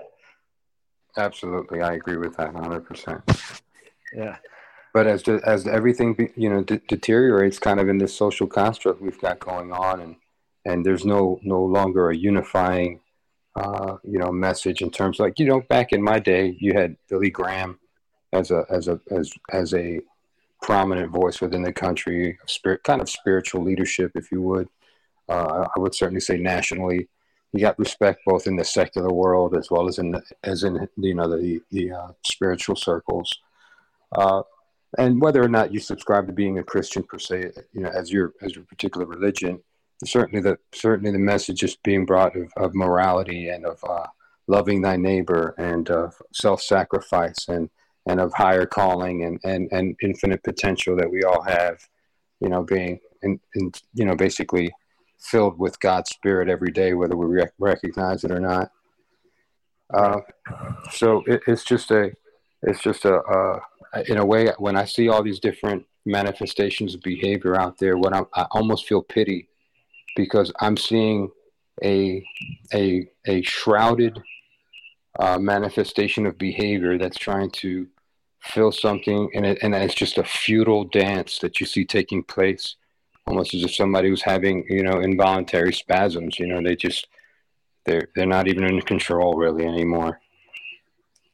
Right it's funny because uh, back during the dark ages during the plague they had this pandemic uh, of of uh, what did they call it? They had a word for it. It was uh, because this is you know th- this is before psychology but they oh god it totally escapes me right now. But it was basically fits of dancing where entire groups of people entire communities would dance and some would dance themselves to death. And it was in reaction to the the bleakness of the world around them. It was a mania right that had overtaken them right? And and it was it, it was uh you know if you look at it in psychological terms what they're doing is is reacting from you know irrationally to their sense of dread right um, and so that's that's how this occurred and they had a name for it i can't remember what the hell it was called but and it's actually a funny name but it's uh it uh it's it's strangely reflective of what we're seeing in our culture, right? It, that there's at some level there's a mania. I'm not saying it's overtaken everyone, but like you look at like these Black Lives Matter and these uh, Antifa gatherings, and there's a mania that overtakes the mob, and it's because they have such a bleak outlook of the world um, that this spirit of destruction overtakes them. You know, this this this spirit spirit of carelessness, you know, of hostility, right? It just it it takes it's it almost takes over the entire mob as if a hive mind you almost wonder if it's not creation itself, if if you subscribe to that point of view, that is that the earth itself, you know, met, you know, has a harmonic has harmonics to it and it resonates at a certain frequency, and you wonder almost as if the as if imperceptible to us that that that frequency is being perturbed in some way, being oscillated differently, and uh, and without even knowing it, you it, almost like watching ants in a in a pile when they're disturbed, the, the ants get into a frenzy and you watch Right. the, the activity levels just just absolutely just mind-boggling how quickly these ants are moving. But unlike the ants, we are unorganized in our reaction, and we're just we're just all running for. If you were to zoom it down and see us from above, I guess we look like a bunch of ants just running for running around, screaming our heads off in, in you know in Right. panic. Yeah. instead of, And instead of and definitely and and a and a mindset can definitely act as a perturbation towards activity right so it definitely like like i i feel at this moment in history there's a, a large percentage of people that are experiencing this cognitive dissonance because what they do and what they say is in direct contradiction to these deeply in these deep moral values that that that exist within them.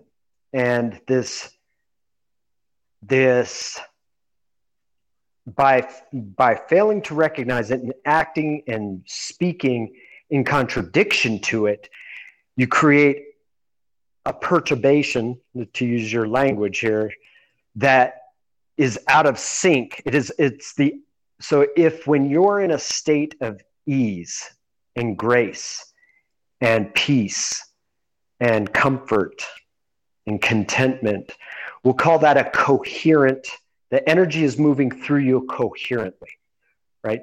And when you're in a high state of anxiety there's a lack of coherence. It is scrambled. It is it is uh, it is discordant right? And so that's that that cognitive dissonance creates a discord within you that the that the, there's no coherence to the energy that moves through you. And so like you were using the analogy of the ants scrambling that that lack of coherence within oneself can definitely create that panic that scramble that anxiety right and and in a group it's interesting. I don't know if you guys know this and i don't even know if i know it but this is my understanding of like crickets versus locusts that they're basically the same creature right? But when you get enough not crickets i'm sorry grasshoppers grasshoppers and locusts basically the same biological creature to a point. As soon as you get enough grasshoppers together in in a in a certain amount of space. So meaning an, uh, when enough grasshoppers come within a certain distance of each other there is actually a biological change like at the level of dna all of these grasshoppers become something else. Like even their coloring will change and they and they are no longer individualized they now act as a single organism.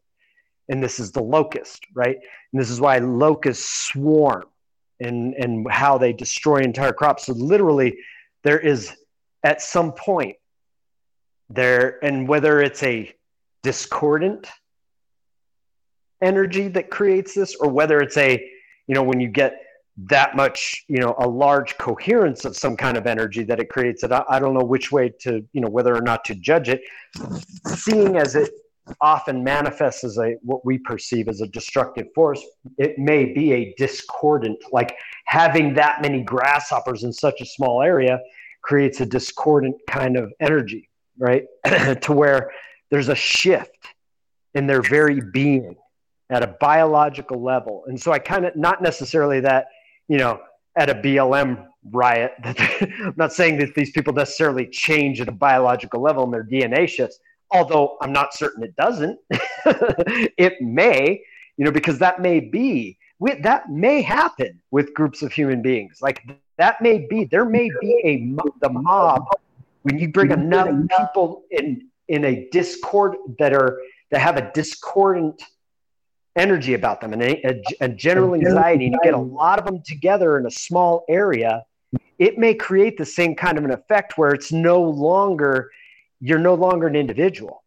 You're now it's like a hive mind. And so now you're acting as a single organism this destructive organism like the locust Well, right? it, and you go around as a mob violently attacking people and buildings and all these things. And it's it's not even necessarily that you're acting from a space of individuality anymore, that this discordance has created this discordant harmonic that is sh- that is shifted and changed everyone you know? And i'd You know, be interested that's to see some experiments on this and see if there is a genetic shift like the grasshoppers and locusts.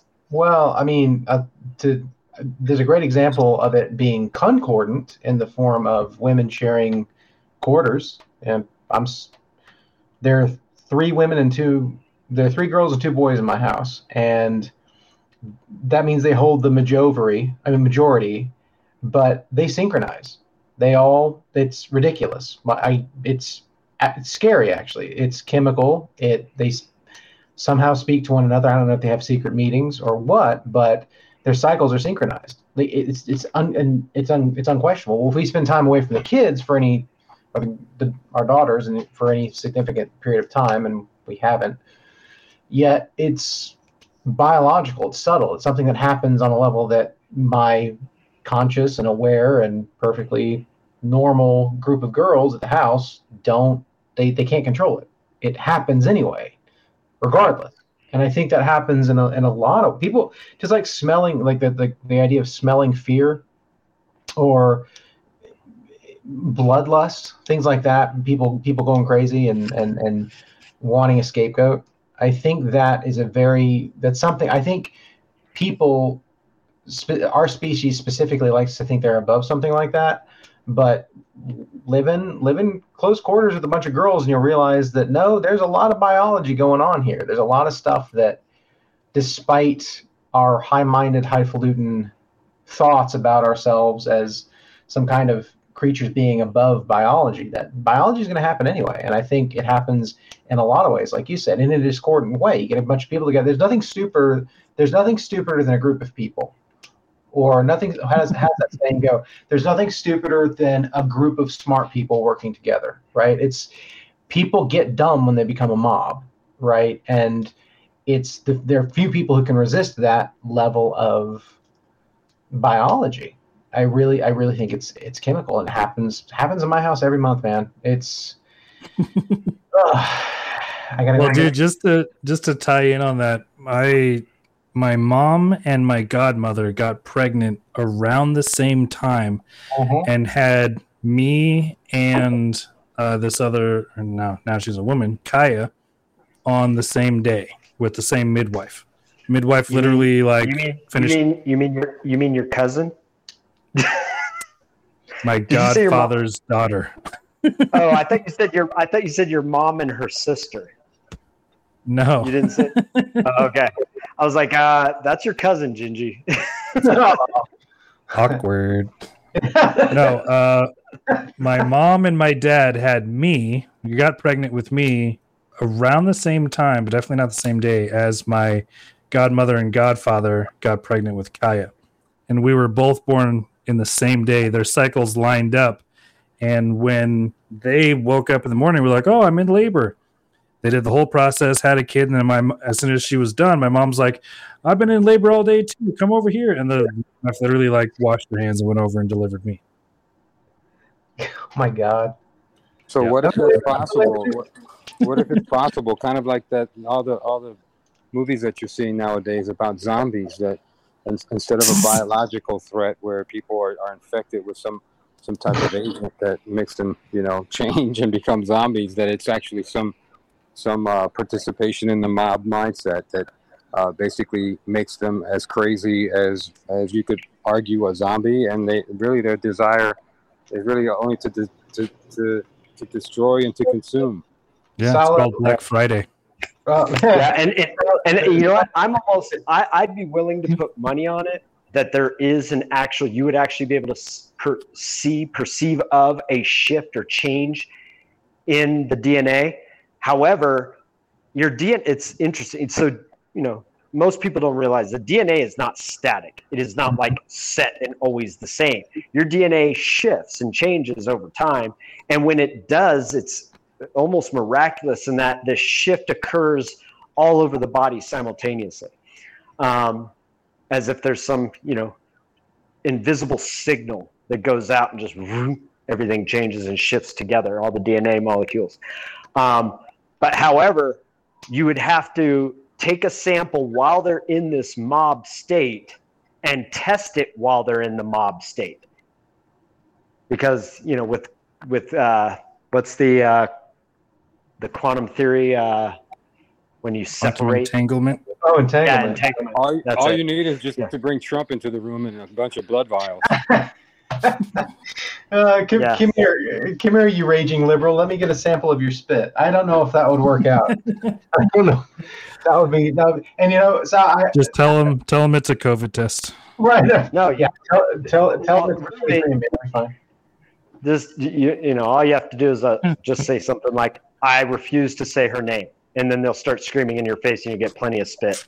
Um, Ew. all right. So moving on from dignity, we got a couple left here. I want to touch on uh, empathy. Um, so empathy is that capacity within us to feel what another feels, um, and that again, look around. Definitely lacking in what is in, what what a, arisen in its place. What is being embodied rather than empathy is apathy and disdain. Right. So there's j- definitely a disdain that people feel towards each other, right? And and an apathy, it just just an I don't care, right?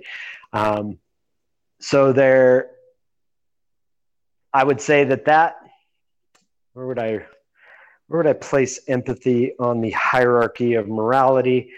I, I definitely think it's significant.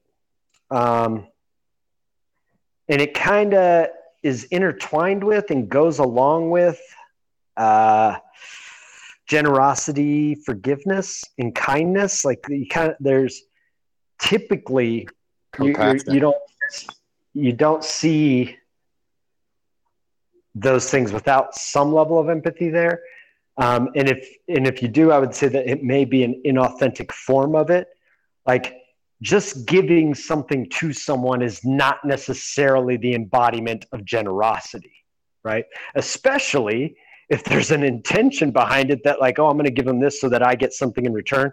I'm not. I, I don't see that as embodying the virtue of generosity. Um, but if there's an empathy there, like when you see someone living on the streets and you give without any expectation or anything, typically it's there's there's there'll be an experience there of of recognizing and feeling what it is to be in that place, you know, living on the street, um, without a home, without family, without friends, whatever it may be, and that that empathy kind of goes along with some of those other virtues. I would say if if, if empathy is present, it allows some of those other virtues to emerge more easily. Definitely. And I think the disdain and the apathy that are kind of being pushed kind of go along with this, you know, it- it's really hand in hand with like what we see is in the form of animosity and hostility. Um, that it's it's it's manifesting through the same channels, through you know, by the same means, so to speak. Um, this is an interesting one, and it's probably uh, it's obvious, but I don't know. Uh, I, I would i've definitely put it lower on the hierarchy scale of moralities, and only in that what I see is like okay, what what's you know what's our trajectory as a culture, as a society, and where do we need to put our most focus and attention? So on when when I take that into consideration, a certain hierarchy of morality kind of manifests for me. And I, I wouldn't necessarily put this one that high, but it is obvious and it's justice versus lawlessness, right? So a sense of justice. I, I, I recognize within myself, I've always had a deep sense of justice. Like it's it and and not only for myself you know recognizing when i'm being treated fairly when i'm not being treated fairly but also recognizing it for others and like being emboldened and, and passionate about rectifying injustice right and uh, so i see that as definitely something that for some reason has always manifest within me strongly. Um, I'm sure, based on my astrological charts, that there's Libra in there. Um, and so it would, you know, just because it seems to manifest just like my bullheadedness of my Taurus manifests, um, there there's probably something to that, and why it why it manifests within me so strongly. But I don't necessarily, when I take into consideration all these other moral virtues that we've discussed tonight, I, I mean, it's important.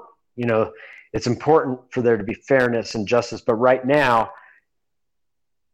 that it's it's it's definitely that lack of justice and that lack of fairness and that lawlessness that manifests is definitely hindering and taking culture and society in in a bad direction but i don't see it as significant as the others. I don't know what you guys think about it.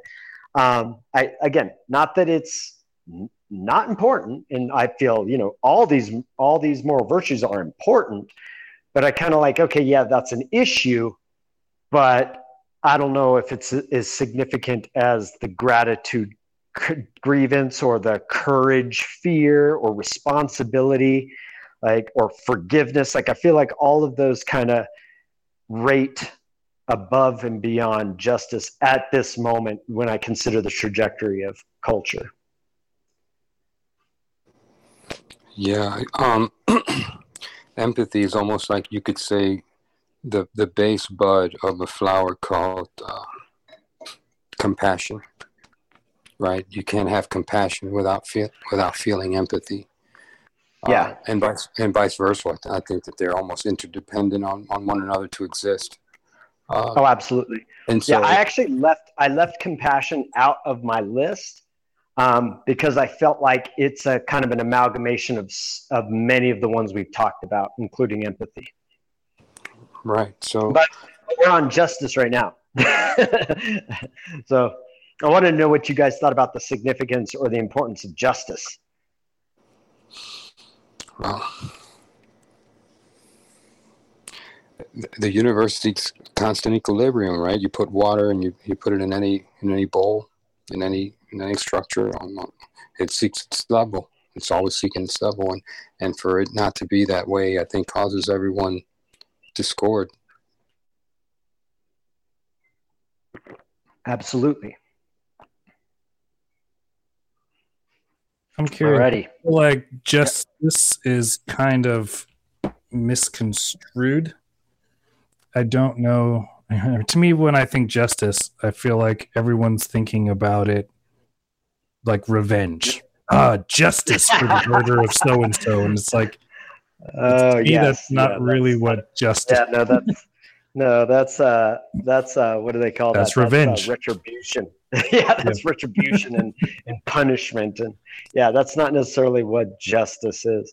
Um, not for again, not the distinction I make of it. When I when I make a distinction of justice as a moral virtue, I'm definitely not seeing it as revenge or retribution or punishment in any way shape or form now that may be when you when you elevate that morality or maybe maybe elevate's not the right word when you manifest that moral virtue into society it becomes law and order and courts and things like that so because I, I again the way i see it all of these moral virtues manifest in culture and they manifest in society and so justice is one of the most important ones in within the societal structure.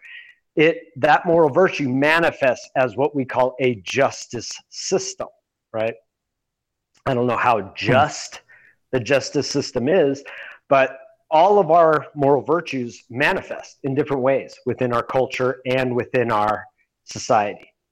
And justice is one of those ones that's really obvious, you know, because we have laws and we have courts and you know so that's that's what that moral virtue manifests as an orderly society you know a, it it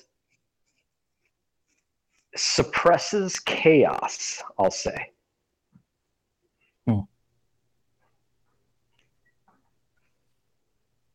all righty last one last one and it's humility or humbleness, right?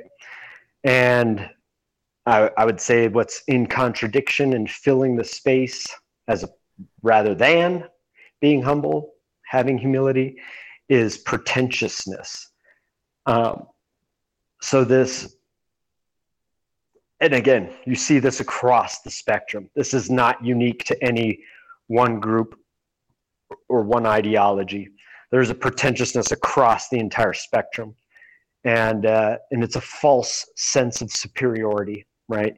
You have people on, let's say, we'll just take a couple ideologies here. People on the far left, right, the woke, and they have a sense of superiority, a false sense of superiority, superiority over the non woke, right? And then you have, let's say, on the other side of the spectrum, you have people who are, uh, let's say, politically conservative, who have a false sense of superiority in their maybe their values, in their uh, in their political opinions, right? So there's it we have to be careful of this one. Okay. And again, it's not to t- take away from dignity. Remember, dignity is important. It's, and I would, and I would put dignity up there with humility. However, it's, it's what we have to be careful of is that sense of superiority, right? Rather than like, you know, it's important to have dignity. So it's important to recognize self worth and value and significance for yourself. But it's also really important to recognize that in others. And if you recognize that in others, then there is no sense of superiority, regardless of what they believe and what they think and what they say.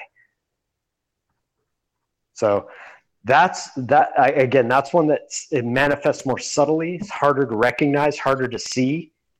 Um, but ask yourself how much time do you spend in a sense of superiority over others because of your ideas because of their ideas because of your lifestyle because of their lifestyle because of your choices because of their choices?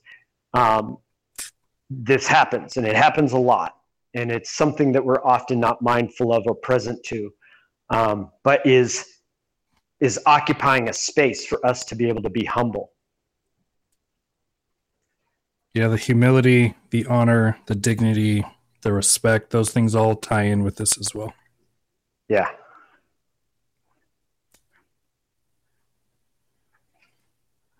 Yep. Alrighty. I do catch myself slipping into that sometimes.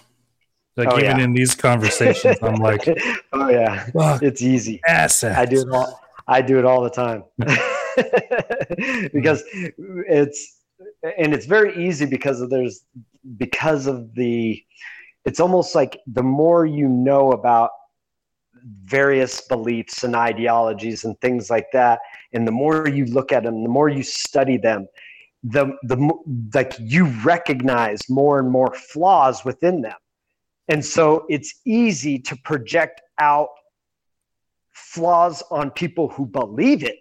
You know what I mean? Like what a what what are you an idiot? Like you think you think you're not being racist by saying those things? Like it it it's very easy to de- degrade or to denigrate someone because of having an understanding of of their ideology and recognizing fault in what they say or recognizing flaws or inconsistencies or contradictions in what people think and what they say. And we we often take that and project them project it on them as if they are less than because of that right?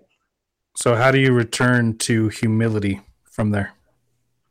Yeah I, here's here, here's one of my favorite things. I now again i'm from southern california originally so i didn't grow up seeing this and i didn't see it until i was in my early 30s right? And you know i was doing workshops all around the country and so i was meeting people from all over the place right? And you know dealing with uh, like southerners right? So southern culture was something i didn't have a lot of exposure to growing up. And i was in this conversation one time. Actually i was kind of on the outside of the conversation and it was this lovely Southern woman, so polite, so kind, right?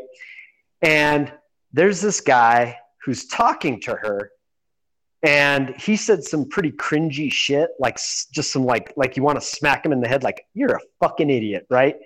Like that i immediately felt that right? And, and again i went to that place of denigrating him because of the stupid shit that came out of his mouth right and she without missing a beat and not judging him and not thinking any less of him right?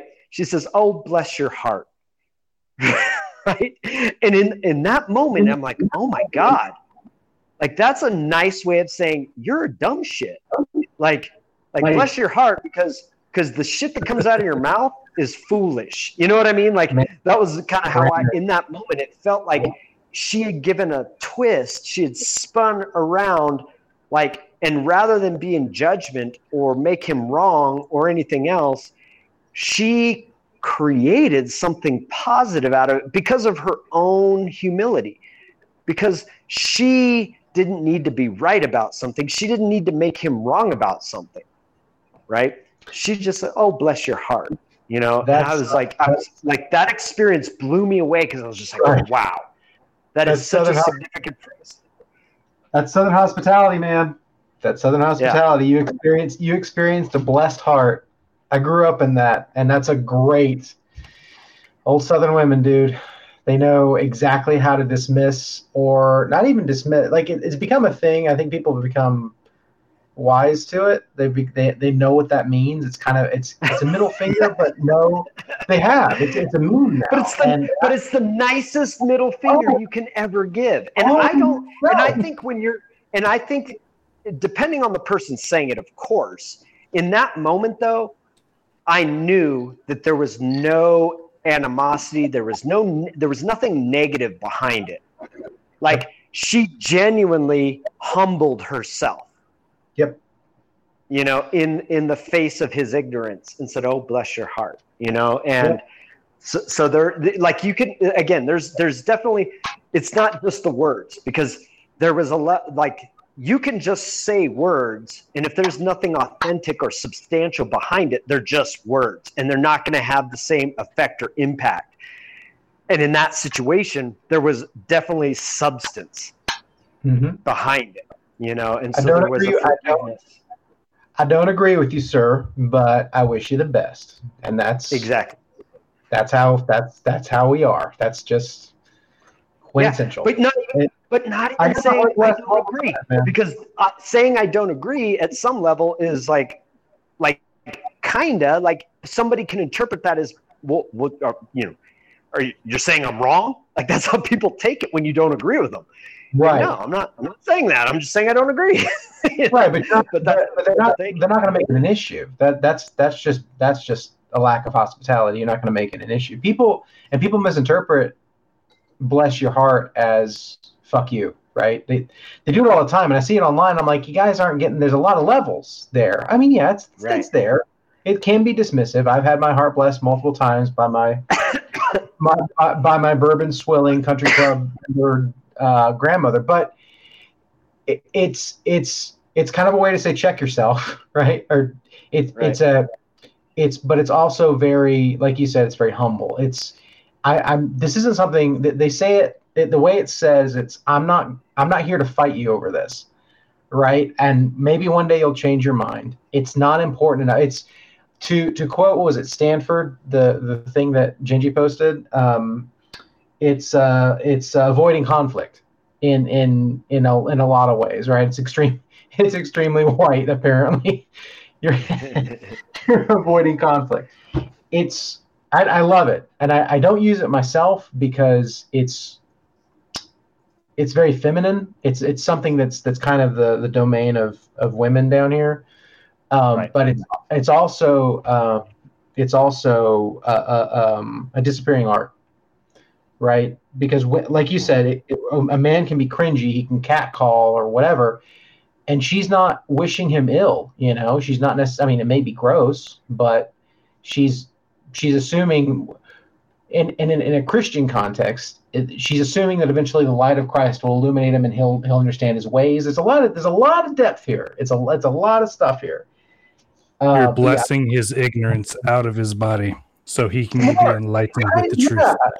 Yeah, kinda like like it's not it's returning evil for evil to no one. It's a very it's uh again the, the thing you posted Gingy. It's very Protestant, um, and it, I just I grew up in this in this milieu, so I, I it's very it, it's um uh it's not it's it's turning the other cheek, not wishing evil on evil for to anyone. It's praying for your enemy. It's it literally pray, praying for your enemy. That's literally what it is, and it's beautiful. And I've heard people, women specifically from other parts of the country, hear it and use it and use it as a like a like a literal middle finger, and Right. they'll they'll use it wrong. And I and I it, I find it offensive, but that's my truth. But no.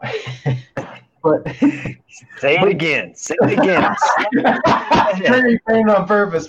No, I'm serious though. I, I, do I, I hear people misuse it and it's so good. It's such a good expression. And it's again, it's the domain of it's very much the domain of women. My my wife, pardon the expression, is a Yankee. She's literally a Connecticut Yankee. She doesn't use it. She hates it. She pe- she's had it used in around her, and she finds it disgusting. And because everything's straightforward. You know, Connecticut's basically a suburb of New York. Everything's straightforward. You have something to say to me, you say it. You know, and she can't like bless your heart is so wait, what? Are you mad at me? Are you no, honey, that's not what they mean. They're they're praying for their enemy. They're they're doing something nice and they're not they're being hospitable. And yeah, it's I love that. It's one of my favorite things about the South. I don't I I I I- I'm from here, born here, live here. I don't like it here, but just in general. But I love certain parts of it, and that's that that and fried food is amazing here. I'm just I'm and, bar- and barbecue. Barbecue is phenomenal here. But I could just ma- imagine an SJW being blessed like that. How they would oh, and they to are. Oh God, you know they are. You know, and the thing is, when you say bless your heart, you recognize that that person, the SJW, initially comes from a place of wanting to help. They do, and their need to help is corrupted, very much corrupted. There's, there's no better soldier than somebody with an ideal, right? And if you can co-opt that ideal into something that you know furthers uh, some sort of agenda, oh man, you got you got some, got yourself some uh, passionate zealot soldiers running around talking about racism and stuff. And to, and to a southerner, racism is something that is touchy. It's very touchy, and especially everybody everybody in the South is very touchy. Um, and it and it's funny too because like I was looking at year last year when when all when all these cities were burning, Atlanta lost a Wendy's. We lost a Wendy's. That's all. That's all that happened in Atlanta. And the reason is because all these race, well, technically mainly two races, have been living together shoulder to shoulder for a long time, and have come to a sense of, uh, you know, agreement, peace. We we we borrow from one another. We hang out with one another. It's all fun and games. We we have friends of other races. We we people we die for, people we cook for, people whose kids we take care of, and it's it it's you think in the, what's considered the most racist part of the country by other parts of the country actually isn't. It's very it's very cohesive because we've come to a come to we've all come to an agreement, you know. And I see th- things like Portland or other places burning, and I think bless their heart, you know, it's not they're not. I don't know. It's again, it's it's subtlety, and it's there's a lot of layers there, and I think it's funny that you mentioned that because it's one of the best one of the best expressions. I'm going to teach my daughters that they're Southern born and raised, and I don't I don't know if I can actually teach them that now because their mother's a Yankee. I don't know if that works. Maybe it's mat- matrilineal. I don't know, but uh, Just start blessing, my man. Just start blessing. well, and, and here's the thing like in reality like look at it from the sense of context because it's really about the intention behind it because you can make up any phrase you Right. know and it's about the intention behind it that like you know if if somebody says something that you find you know reprehensible if you find offensive you find stupid whatever like here's here's a way of maintaining your own humility you know, not denigrating them because of what they say or believe. You know, here's a way of responding that's respectful, honorable, and you're recognizing the dignity and value of this individual as opposed right. to judging them and holding them in a negative space. Okay, right. with that, I'm gonna wrap. I think we got a bow in this. Any final thoughts, Gingy, before we uh, move into something else? Nope, we can go into after hours. I got about an hour. All righty. So again, thank you everyone for all your contributions, and I got a tremendous amount of value out of tonight's discussion. And we'll talk to all of you again very soon. Good night.